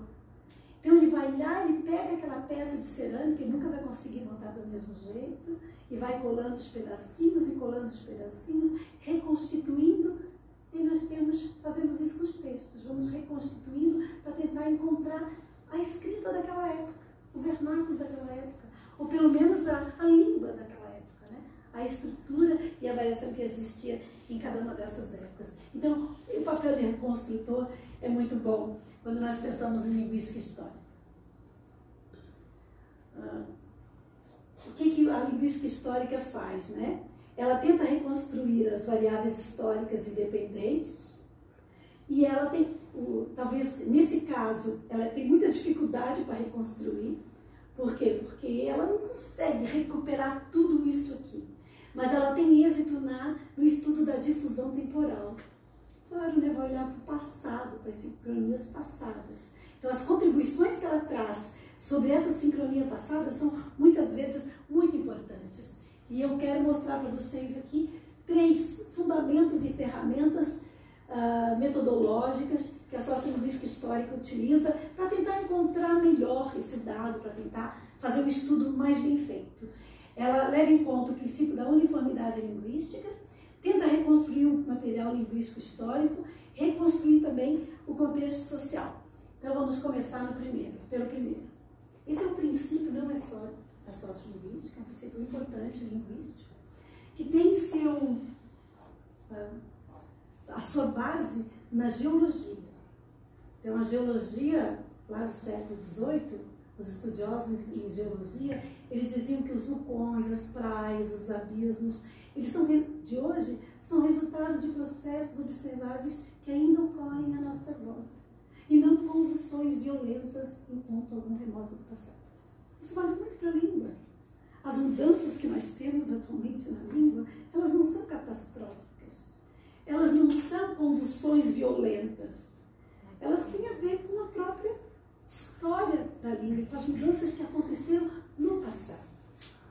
E isso vale muito para esses estudos de diacronia, porque a gente tem que tentar entender nesses estudos ou nessa dimensão diacrônica, se os mesmos, tentar enxergar, né, se os mesmos mecanismos que operaram para produzir as mudanças no passado podem ser observados em ação nas mudanças que presentemente ocorrem à nossa volta.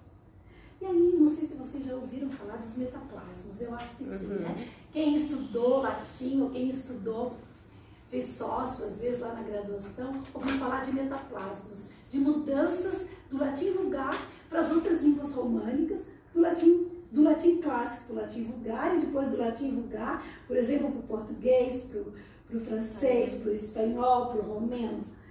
E hoje em dia nós encontramos essas mudanças também ocorrendo no português. E encontramos essas mudanças ocorrendo também no espanhol, em outras línguas neolatinas. Então, uh, eu vou passar por isso aqui, depois eu até posso voltar. Ah, queria isso por ah, esse é um. A Raquel, aquela que vem aqui, ó. Raquel Chaves, professora que vai dar aula de estatística para nós, para me orientar.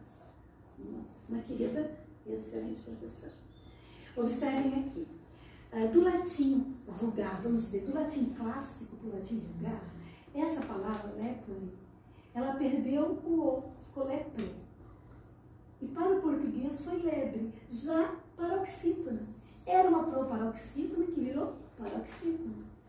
Mas lá dentro, no próprio latim, do latim clássico vulgar, já houve essa alteração. Litera para letra. Litera para litre, litra, litra, né? E para letra. Viride, verde. Mânica, manga. Domino, dono. Gênero, gênero. Primeiro aqui variou, né, com essa síncope da vogal. As palavras esdrúxulas ou paroxítonas têm uma tendência a virar paroxítona, até hoje na nossa língua. Havia muitas esdrúxulas no latim que, que viraram paroxítona nessa, nessa mudança do latim para o português. E hoje em dia nós vemos esse fenômeno atuando muito fortemente no português contemporâneo. Então, abóbora, árvore, fósforo, essas três mesmo estão na boca, tá na nossa boca o tempo todo.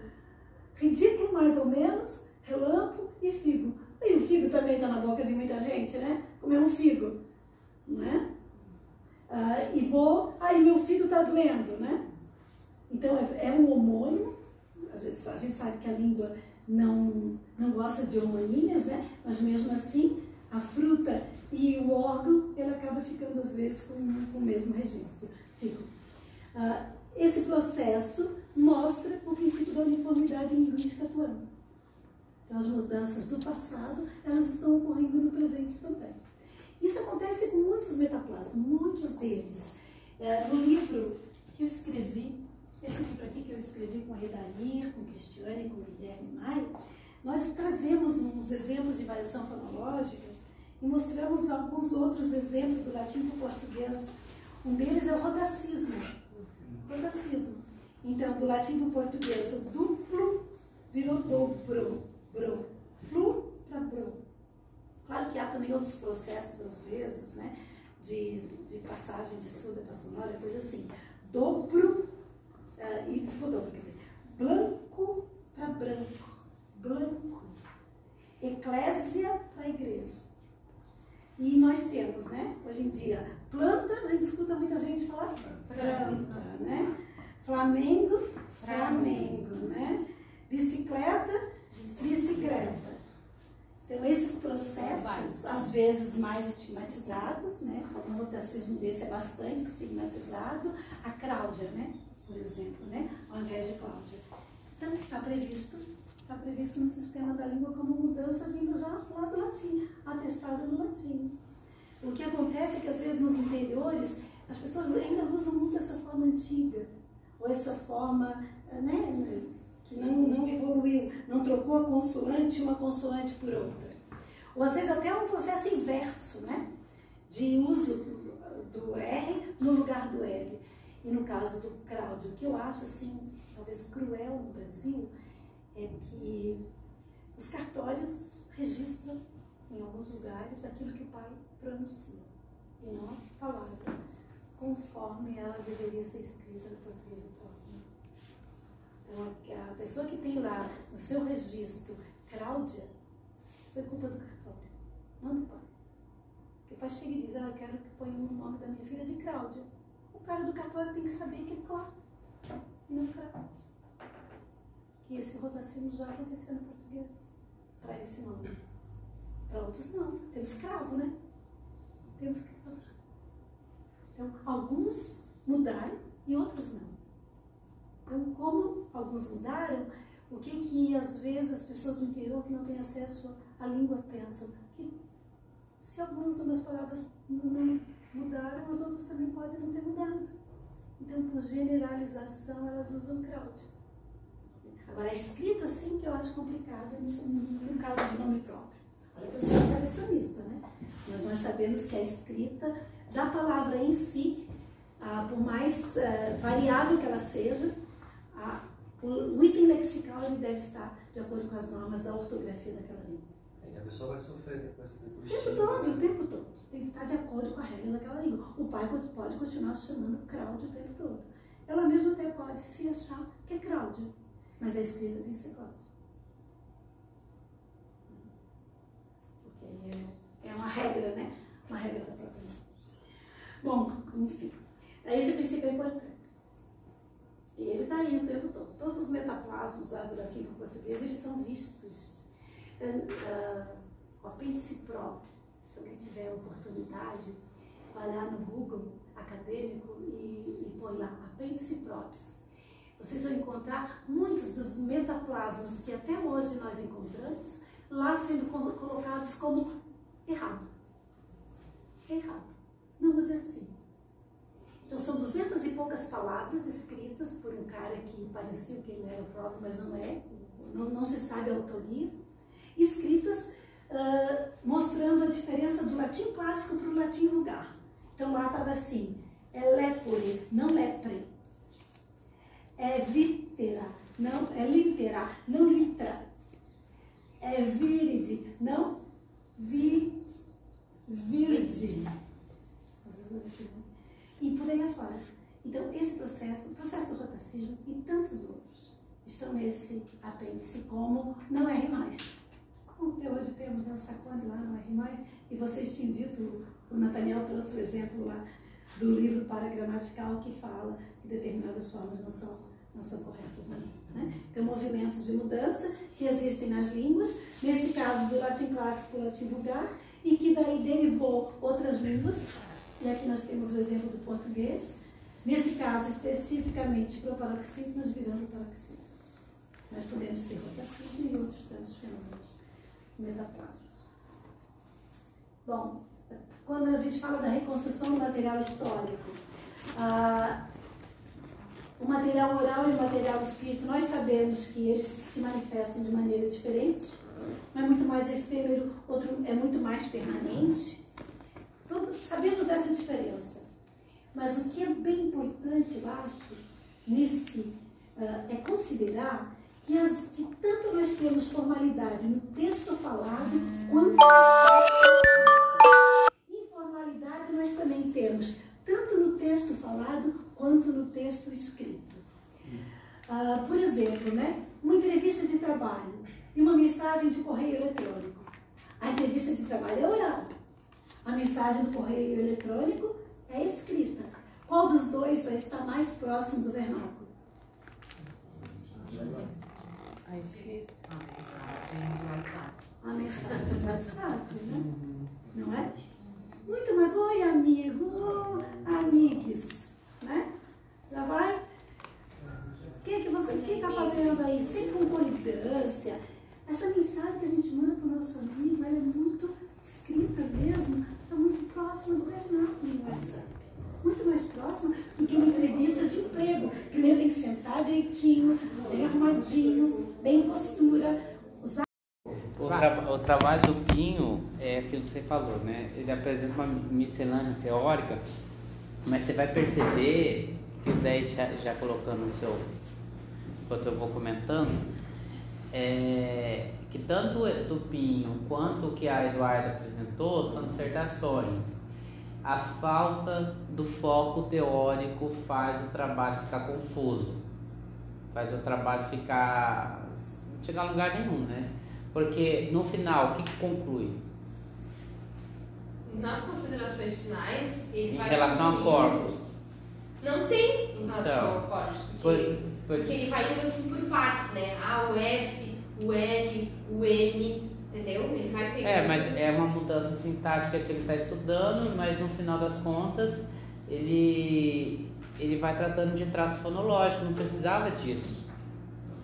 Né? Então, eu acho assim, é, mistura de teoria, arcabouço teórico amplo, tudo isso tem que ser evitado. E isso é equívoco que geralmente quem é, comete esse tipo de erro é quem está fazendo mestrado sabe? De querer pegar várias teorias para dar conta de fazer a dissertação. Não dá conta de se pautar na linguística histórica, se pautar no sócio, se pautar na dialetologia, para estudar um fenômeno de varia, em variação, porque é muita coisa. Então você tem que seguir um, uma linha teórica e ir nela, porque senão não chega a lugar algum. A dissertação dele, apesar de completa, fica confusa. O, o princípio do foco é tem que ser o primeiro passo na pesquisa, tá ali embaixo. Tem que ser o primeiro passo para poder fazer a dissertação. É, não tenho mais muitas coisas para falar sobre a dissertação do PIN. Na verdade, eu tô, eu tô querendo tirá-la do rol aí dos trabalhos é, da, da disciplina.